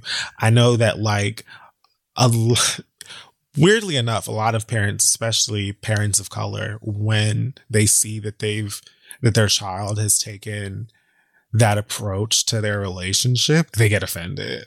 And it's like mm-hmm. it's it's the most mind-blowing thing to me because it's like I understand that a lot of people weren't given the tools or the resources to parent properly, meaning like with love and genuine support and like right all of that stuff but if you are not just making your kid feel like you give a fuck and you're going to support them regardless and that sort of shit then when they're like you know what all right, I don't want no parts of you or this relationship. I can do without it. And we really don't even need to look at each other unless we both making our plate or something like that. Right. Damn. Then, then it becomes like this whole, oh, well, the respect needs to be blah, blah, blah, blah, blah. And I don't agree with that. I think that like you have to do what is best for your own sanity, especially in times like this, because believe it or not,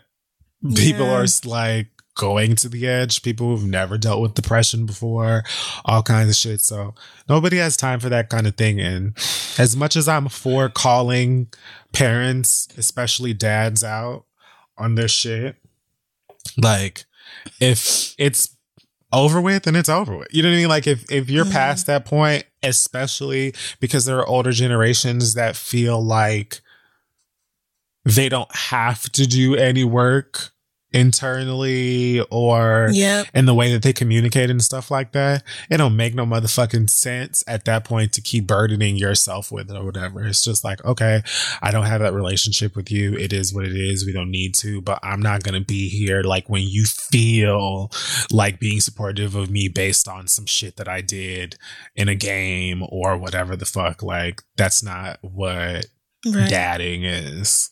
But yeah, that's my rant. It hurts to be vulnerable with your parent, especially when you're like asking them to love you, and they're like, "No." Right. so, yeah, this is this is rough because you've already done what I would have suggested you do, which is be honest with your father about your feelings, and he's already let you know that he ain't here for that. That's not why. That's not why he showed up today. So, um, I would maintain my distance as much as possible. You're if you're graduating in May, which is now, holy shit.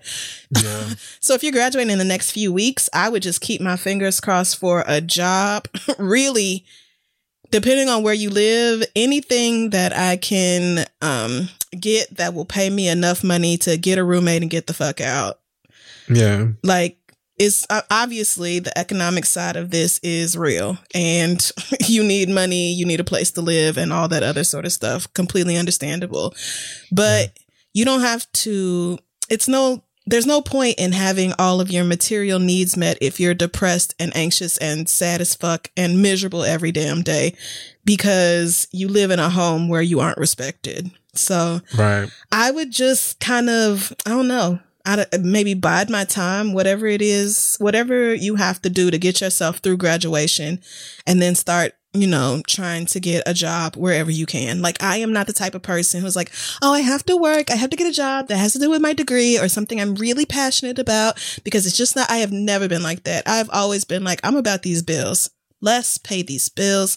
I'm all about having my own place or splitting the rent paying these utilities, all that shit. I'm going to work whatever job I have to work in order to take care of myself because I'm not going back to them people's yeah. house. yeah. So, unless I absolutely have to. So, you know, I would, I, if I were you, I would, um, keep my head down, maybe give him a taste of his own medicine, see how much that pisses him off. Um, but otherwise, I would just be counting down the days till I could get the fuck out of there. Or if you have um, teammates or something like that, people that you like when y'all graduate, y'all might be able to get a place together, something like that. I would start looking around to see uh, who that might work out with. Anything to get me away from this person who has let me know that they don't really give a fuck. Yeah, I agree.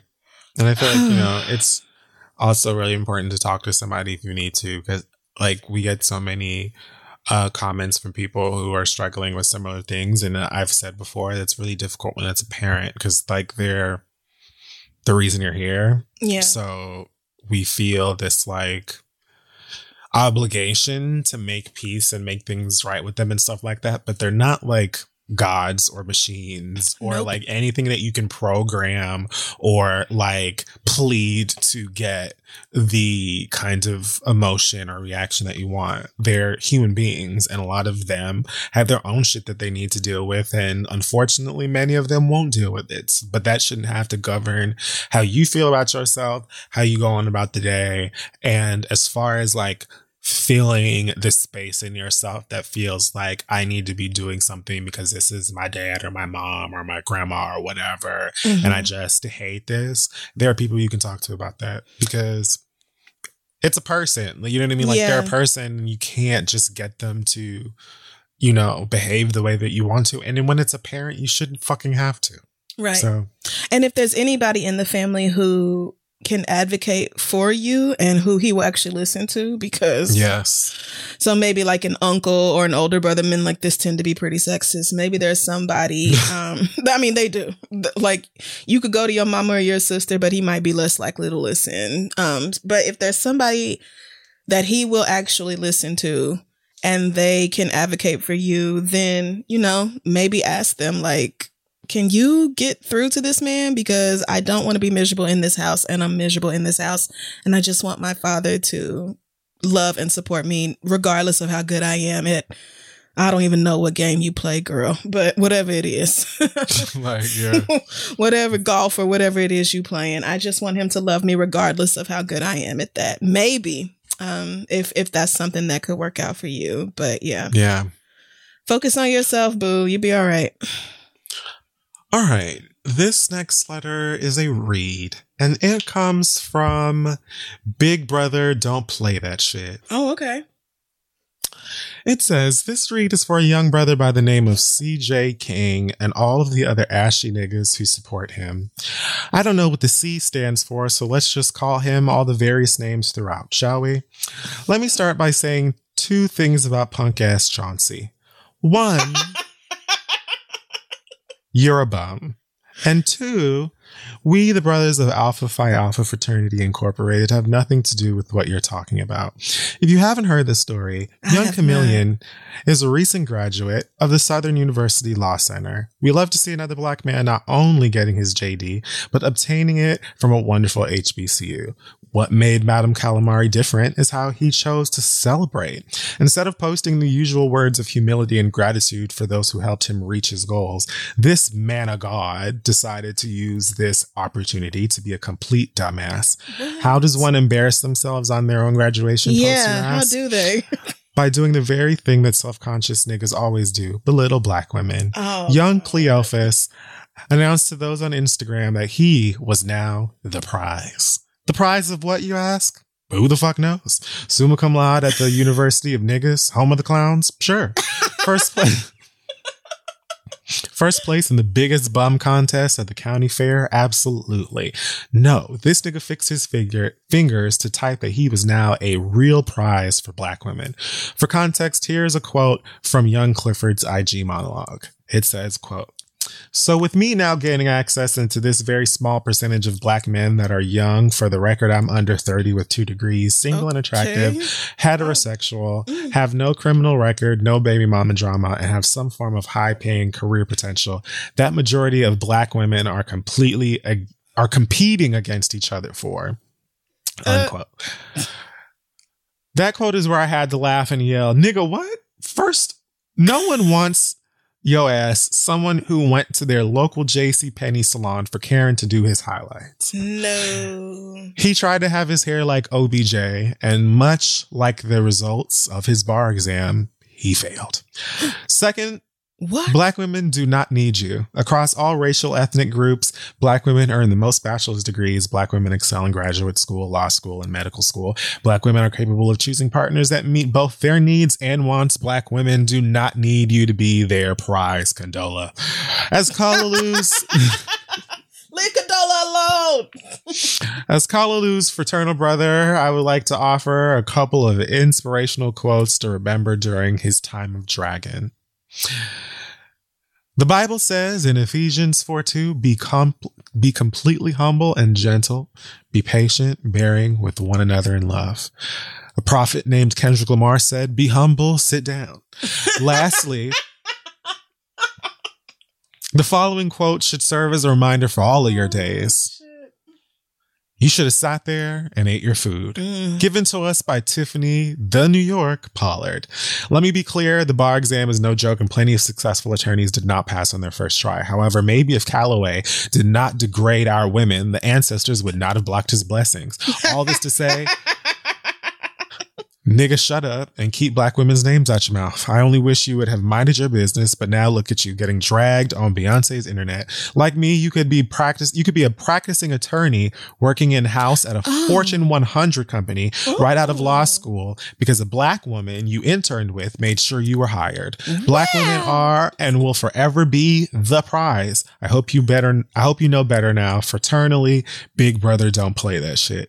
Now I picked this read because I saw a few people linking us to that particular post from this young man and asking for him to be read. And when I looked at the caption, I was conf- I was honestly confused because it was like Okay, so you graduated from law school and your bar exam results or whatever are pending, and you're taking this time rather than being like, yo, my nigga, law school is really hard. I'm so glad I finished it.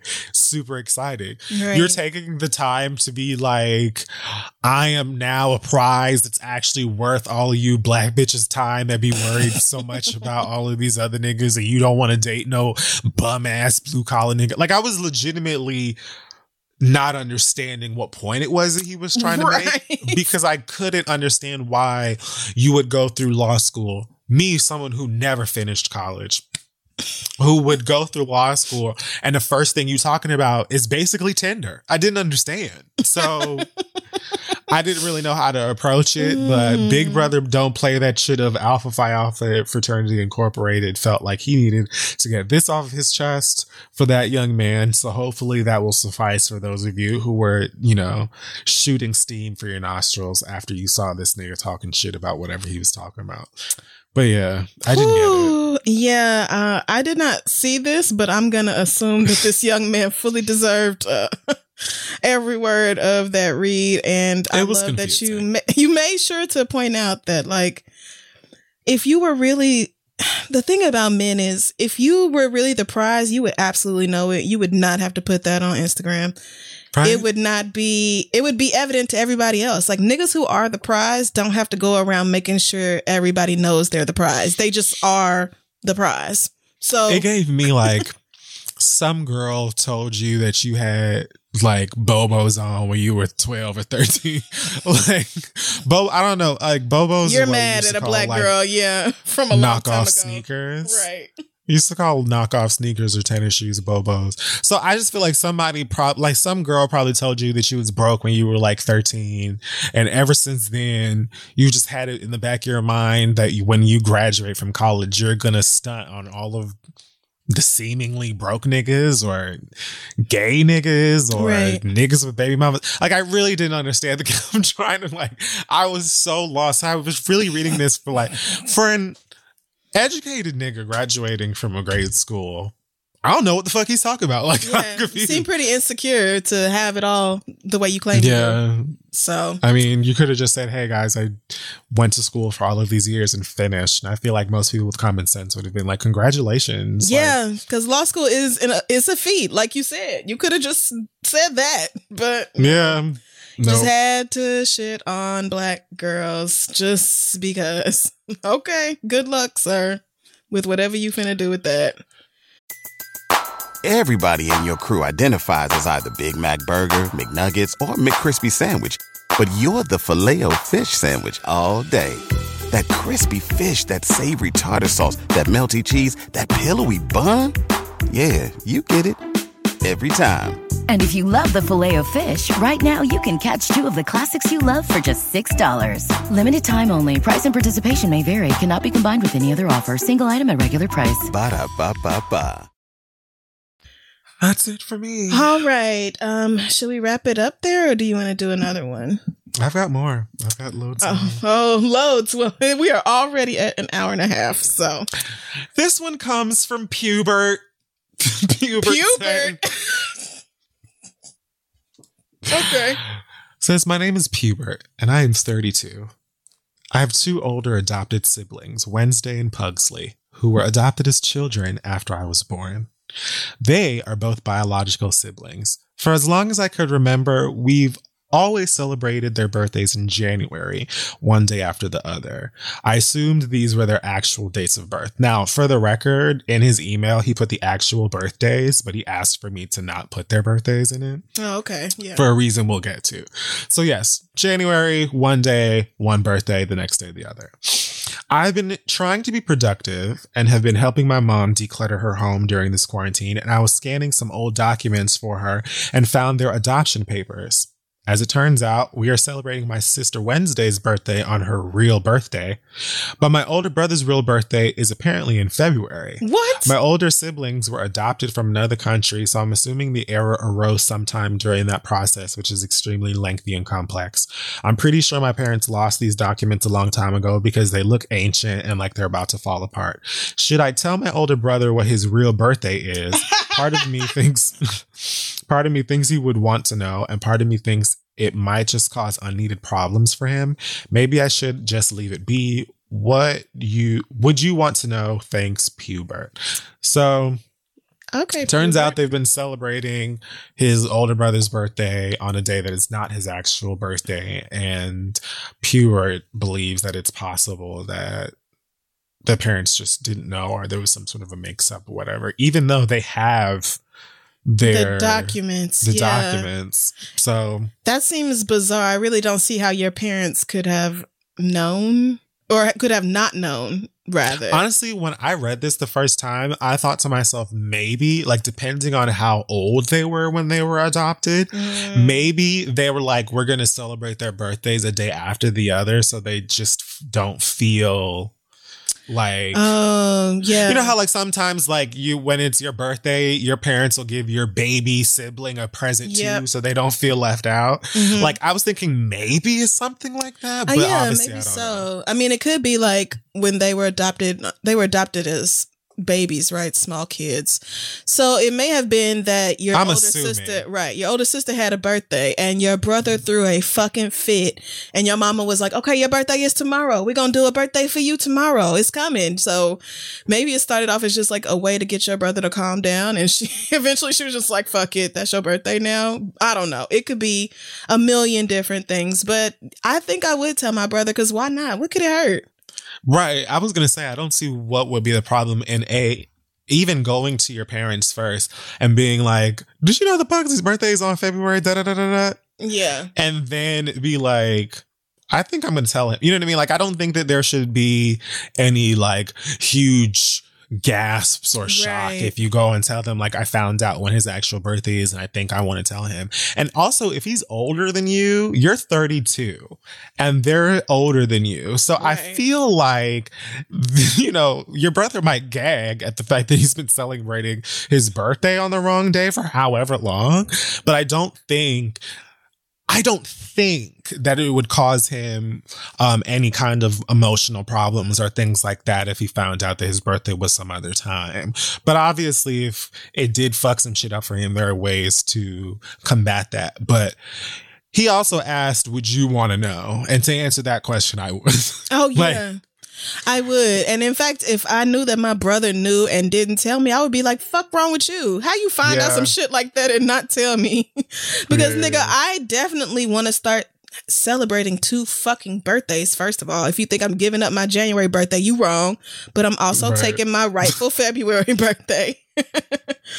like, I mean, and I'm assuming this is In January, we had cheesecake. In February, we had Applebee's. I'm assuming the year is still correct. It's like probably a few weeks or a month Yeah. in his birthday. Yeah, I would I would it's you're right. Like maybe you should run it by your parents first just to make sure there's not some deep scandalous secret as to why he has a fake birthday, which ooh, that might be just as juicy, bitch. But Yeah, yeah. maybe. I would tell him, be like, nigga, you get two birthdays now. Look at that. Double the cake, double the Instagrams. All right, well, that should be hopefully not too much for you guys. I've got another letter here. Comes from India. Woo! It says, I think it's time that we address a situation that we've all been avoiding for far too long. Wendy's fries. What? This is a read. oh, good. Okay. It says, first of all, let me start by saying that we appreciate Wendy's for coming through on certain things. Y'all are open at all hours of the drunken night. This four for four thing is a bop. And y'all go out of your way to cater to the bacon folk, which all true things. However, these fucking fries, sis, I have never in my black ass life tasted something as bland and unpalatable as these alleged fries. Think about it. Think about this.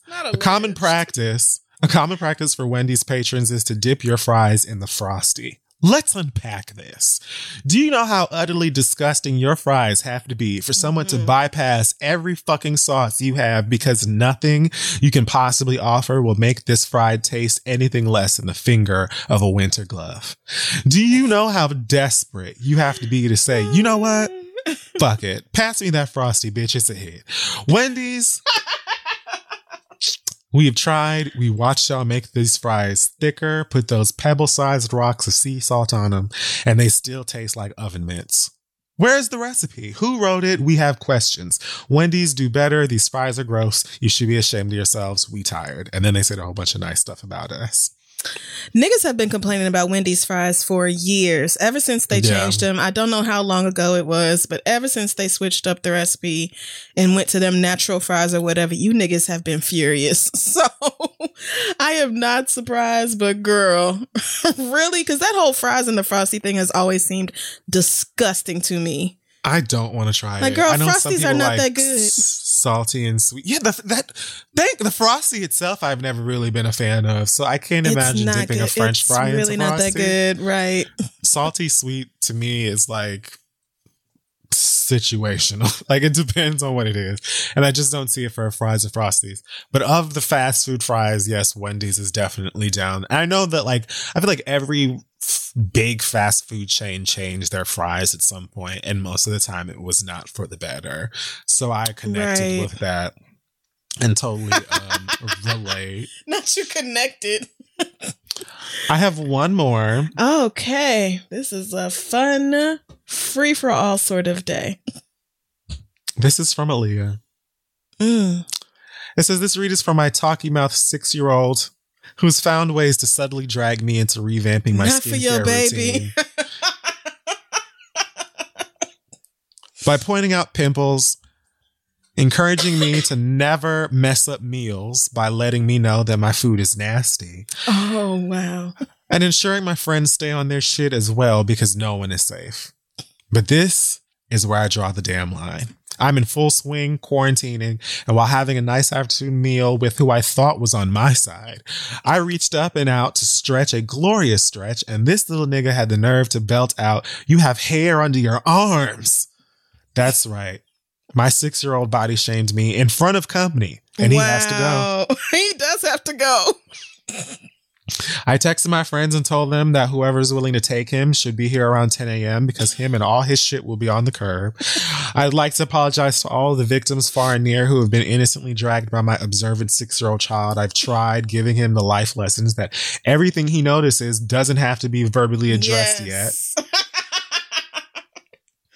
But here he is calling me out for the kiwi fuzz because it's longer than a peach, but shorter than a bush under my arm. y'all are y'all are so creative. that took me the fuck out.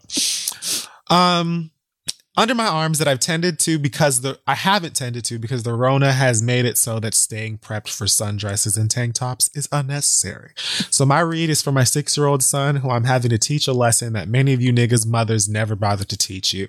Don't body shame women, especially your mammy. Damn it. And then she says, side note, and then she goes on to say how extremely loving and smart and kind and whatever her son is because she didn't want to just read him. No, girl, you wanted to, you didn't have to stick that in. We know you love him, but that little nigga on your nerves. And then she said he still needs to keep his damn mouth shut, though. Thanks, Aaliyah. so thank you, Aaliyah. Um, if you feel the need, any of you, to read your children, you can always use pass the read at gmail.com as an outlet, as well as ask the read Gmail if you have questions on where to leave them because you don't want them anymore. Yeah, my friends who have kids are just like, uh, somebody, something is gonna have to give. Like, they are running away from these niggas on a regular basis. They just need a Yeah. break so bad. So I know, and six is that age where they can communicate really clearly and they're super observant, but they don't have that filter yet of like what really should just stay a thought. And they don't have that. So every fucked up thought just comes tumbling right out their mouth and you can't punt that nigga through the roof, you know? And you got to be careful. You got to deal. Because if your company laughs at it or somebody puts it on TikTok, they gonna know they funny and they're gonna never stop doing it. Oh my God, yes. Please don't let nobody ever laugh at him. You gotta leave the room before you laugh because if that nigga knows that he's got a You good do. one on his hands, it's never gonna. He gonna talk about your kiwi fuzz every chance he get. He's gonna tell strangers at the Winn Dixie about it. It's best now to just get get it up out of there because I'll be like, yeah, I do have hair under my arms. I'm a human being. We grow hair all over our bodies. You know what my aren't mom different. To? My mom used to tell my little brothers, "You're gonna have hair all over your bodies too at some point, and people are gonna think that you're beastly." And that used to just drive them insane when we were kids because they just couldn't. I guess they thought it was something that was specific to hairy people. like, No. I didn't get it. My It's brothers used to hate when my mom was like, "You're gonna be hairy too." Oh my god, no! So yes, it is going to what you happen. You, are going to grow hair as well. It is a human trait. It's not. There's nothing wrong with you. That is something that is supposed to happen. But yeah, when that nigga gets a girlfriend for the first time. six is that age. tell him like, remember when you talked about my kiwi fuzz up Mhm, underneath my arms when I was just trying to enjoy my hot pocket? well, today is the day that I get you back. Bring her in. Right, because I got all these old ass pictures from the phone, printed them out, and I'm ready to embarrass the fuck out of you. Parents, you're gonna get your revenge one day. I know it. You you gonna get your payback on these kids, but till then, patience is required. Well, that's it for today. Oh, my computer's on 19%. Mm, okay. Hope this suffices for you girls. If it doesn't, blame the coronavirus. What am I supposed to do about it, bitch? I'm just one girl. also, um, uh, let us know how you feel about the 20 questions thing that we did once upon a time. I saw some people saying that that would be something cute to bring back. Um, Oh yeah, that was fun. that, that was a good time. this is what we've got for this week. Yeah, I will That's it. just I will just say that this week has been harder for me than most. um like the Rona is just really fucking with my well-being mentally. And so Yeah. um if you are also struggling and feel like um your emotions and your feelings and everything else are all over the fucking place, I just want to encourage you to um just feel that shit. Like it's rough. It is really rough. And I have been, when I say like on a roller coaster, it has been all over the fucking place. But when I feel really fucking down, I just lay down and cry or journal or whatever else I need to do to feel that shit, get it out, and then wait for the good vibes to come back along because they will eventually. So, Yeah. just do your best to keep your head up. Um, we're all in a hard ass time. Again, this is some fucking global shifting shit. You do not have to be on top of your life the way you were before. You don't have to do anything but take the best care of yourself that you can. So please do. And thank you for listening. All right, we're going to leave you with a special message, but girls, be safe. Stay at home still, you please. know. Yes. I know a lot of y'all are just sneaking back out like Like like Rona has cleared. She hasn't. the girls are acting like Cass. Did you see the video that Deval posted Oh, of Cass Lord. sneaking and getting some gummies out of the garage? No. Oh shit. And he caught him in the middle of getting the gummies, but Cass stood strong and was like, I'm cute, so you gonna let me have you, you gonna let me have these gummies.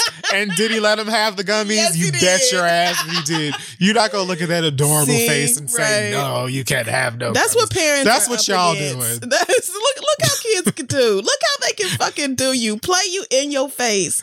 In He your told him to his face. Didn't I tell you couldn't have no gummies? And he just said it right back to him. Couldn't have no gummies. Did his little cute dance. Give him like Give him the fucking candy to mouth. Oh yes, but So stay tuned. I had a great chat with Kiyah Wright. She's so funny, and we talked all about royal oils and taking care of our hair during the quarantine. So I hope that helps, and we'll see y'all next week. goodbye.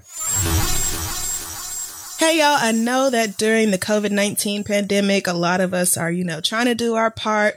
We're social distancing, we're staying at home, but that means that it can be tough to keep your hair looking good and fresh because you can't go to the salon. So that is why we have invited on Kiyah Wright, who is an Emmy winning celebrity stylist for Jennifer Hudson, Ciara, and many, many more big names. Kiyah, thank you so much for being here. Look at you, girl. Yes. Hey. And your hair is looking good in the quarantine. I see that. you know what? If you knew me, you probably will understand I'm just pressed to death.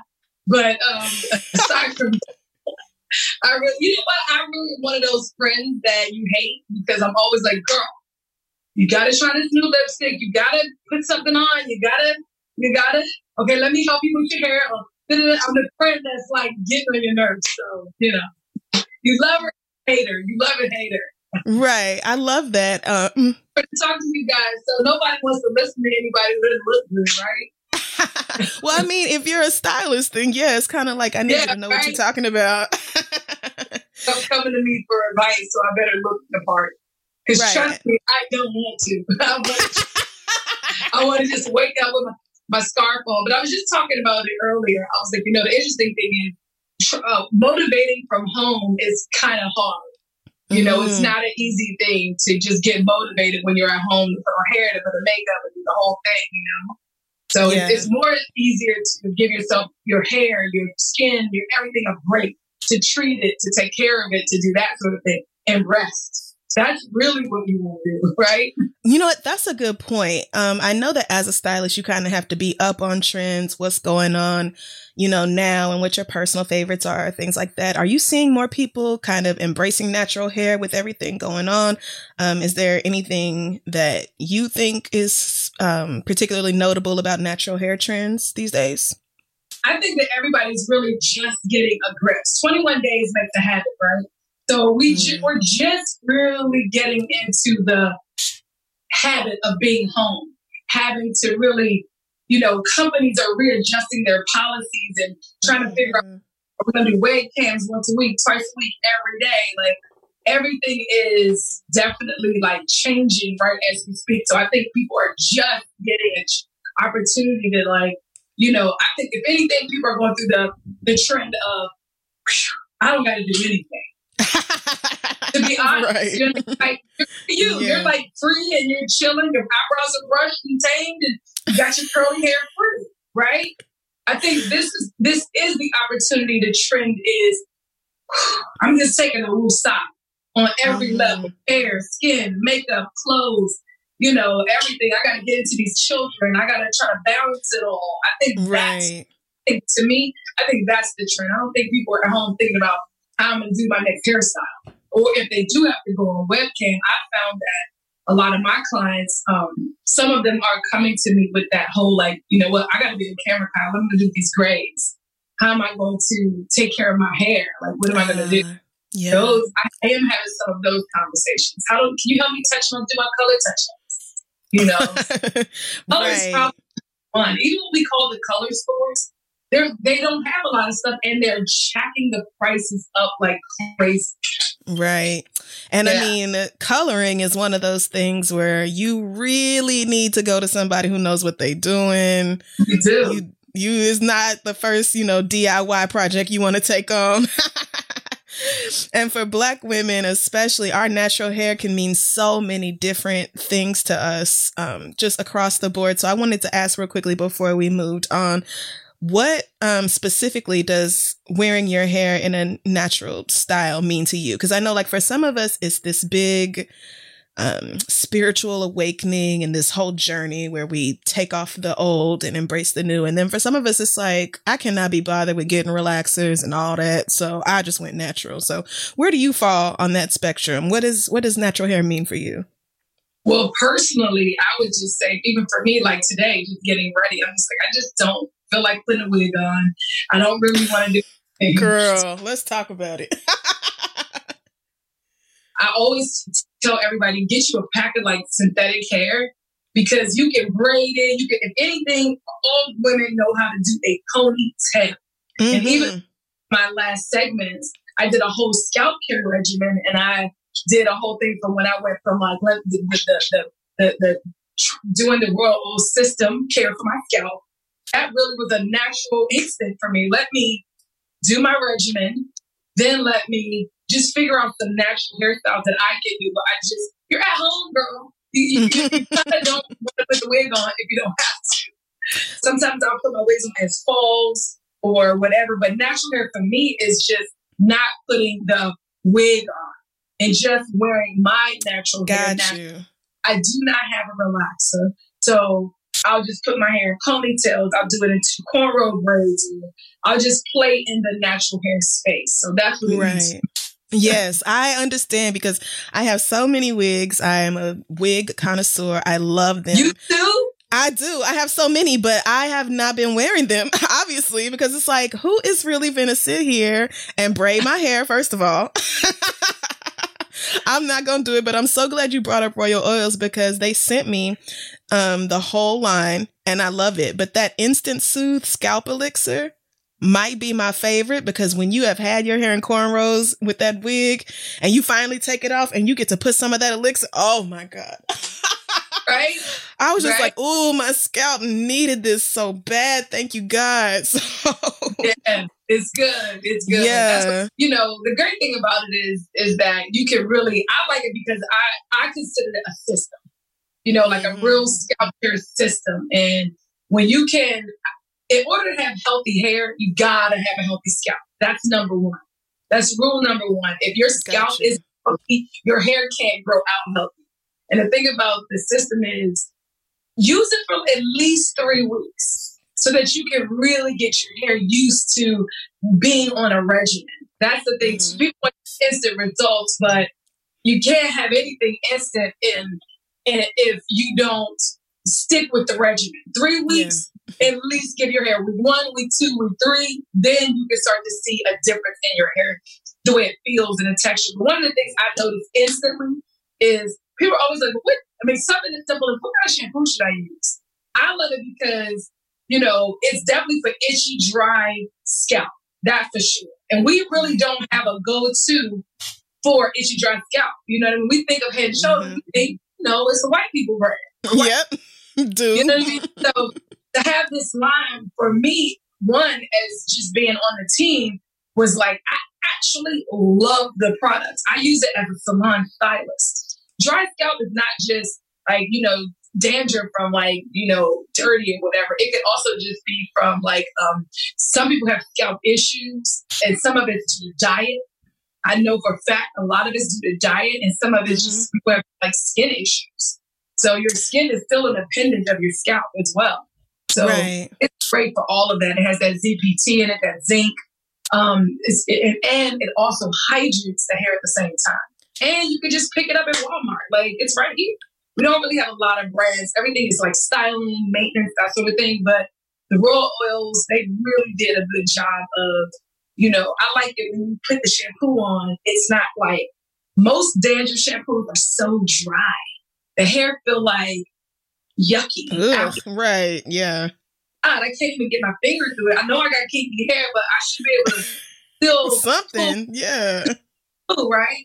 When you put it on, especially your hair, you get instant pull through with your fingers. I love that. That's like one of my favorite things, you know? You don't even need the shampoo in your hair every time. You can use the co-wash. And know? I do. And I sure do. And I love it. I'm a huge fan of co-washing, especially because, you know, I'm not anywhere near as active now as I used to be before the quarantine. So I really don't need a huge deep shampoo like that all that often, but that co-wash is perfect. And I'm so glad you brought up scalp care because I feel like, you know, when I was a little girl, my mama obviously did my hair for the most part, and she always paid way more attention to my scalp than I did. And so, you know, as I became an Yeah. adult, moved out, started taking You know care of your my hair on my own. The grease. Listen, yes.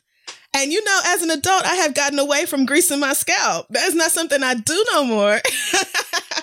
but I definitely right after they sent me that stuff and I um used the scalp elixir, especially I keep coming back to that because when I first put it on my scalp, it was like it was like the skin on my head was saying, Thank you, God. We have been waiting for this girl to finally give us something that we need. And just think like it's something that a lot of us have gotten away from. Typically, back in the day, people do sea breeze, but this is like definite instant soothe for your scalp. It's tingly. You feel that mm-hmm. tingly feel, and then your hair don't feel like crap afterwards. It, it literally. I've been to I've been to the lab, so I know what they the time they take to create these Oh. Really built with us in mind, and that is what makes me feel good about just kind of being on their team. You know. I can attest to that because I mean, because it's not just wigs. I've had, you know, braids and twists, that sort of thing before. And just being able to put something, because oils don't, oils by themselves, they don't really give you that. Remember back in the day they had the sulfur Oh, yes. And everybody just swore up and down, you got to put this on your scalp so your hair will and grow, then you be all It's like, in the bed with, the, with your right, boyfriend. like, I was like, why we gotta be ugly and feel ugly and like this smell, this ugly smell, and just, right. It's, it's just all it was like medicated shampoo, and I think the smell made us feel like it worked. You know, we just like, if it's stinking, it burn a little bit. yeah, it got to it burn. Like, relax, you gotta burn for it to be worth it. Yes. Can't take it out for it start to burn you up. Like, girl. gotta be burned out for the hair to work. You're exactly right. But um, Yes. yeah, that's that's you know, it's, and it's really good for natural hair too. You know, it's good for natural, and I, I really use it either way, whether it's for dry, itchy scalp or just regular, because I like it for color treated hair too. Oh, okay. Remixing it for everything. You like, nah, I know how this works. this is good. So you can go because at the salon you can go through like bottles of this stuff. I'm like, you guys, can you make it in a gallon? but yes, it's been good. yes, that's the only thing. I need a bigger bottle of it. I need like a refill bottle or something because I love it so much.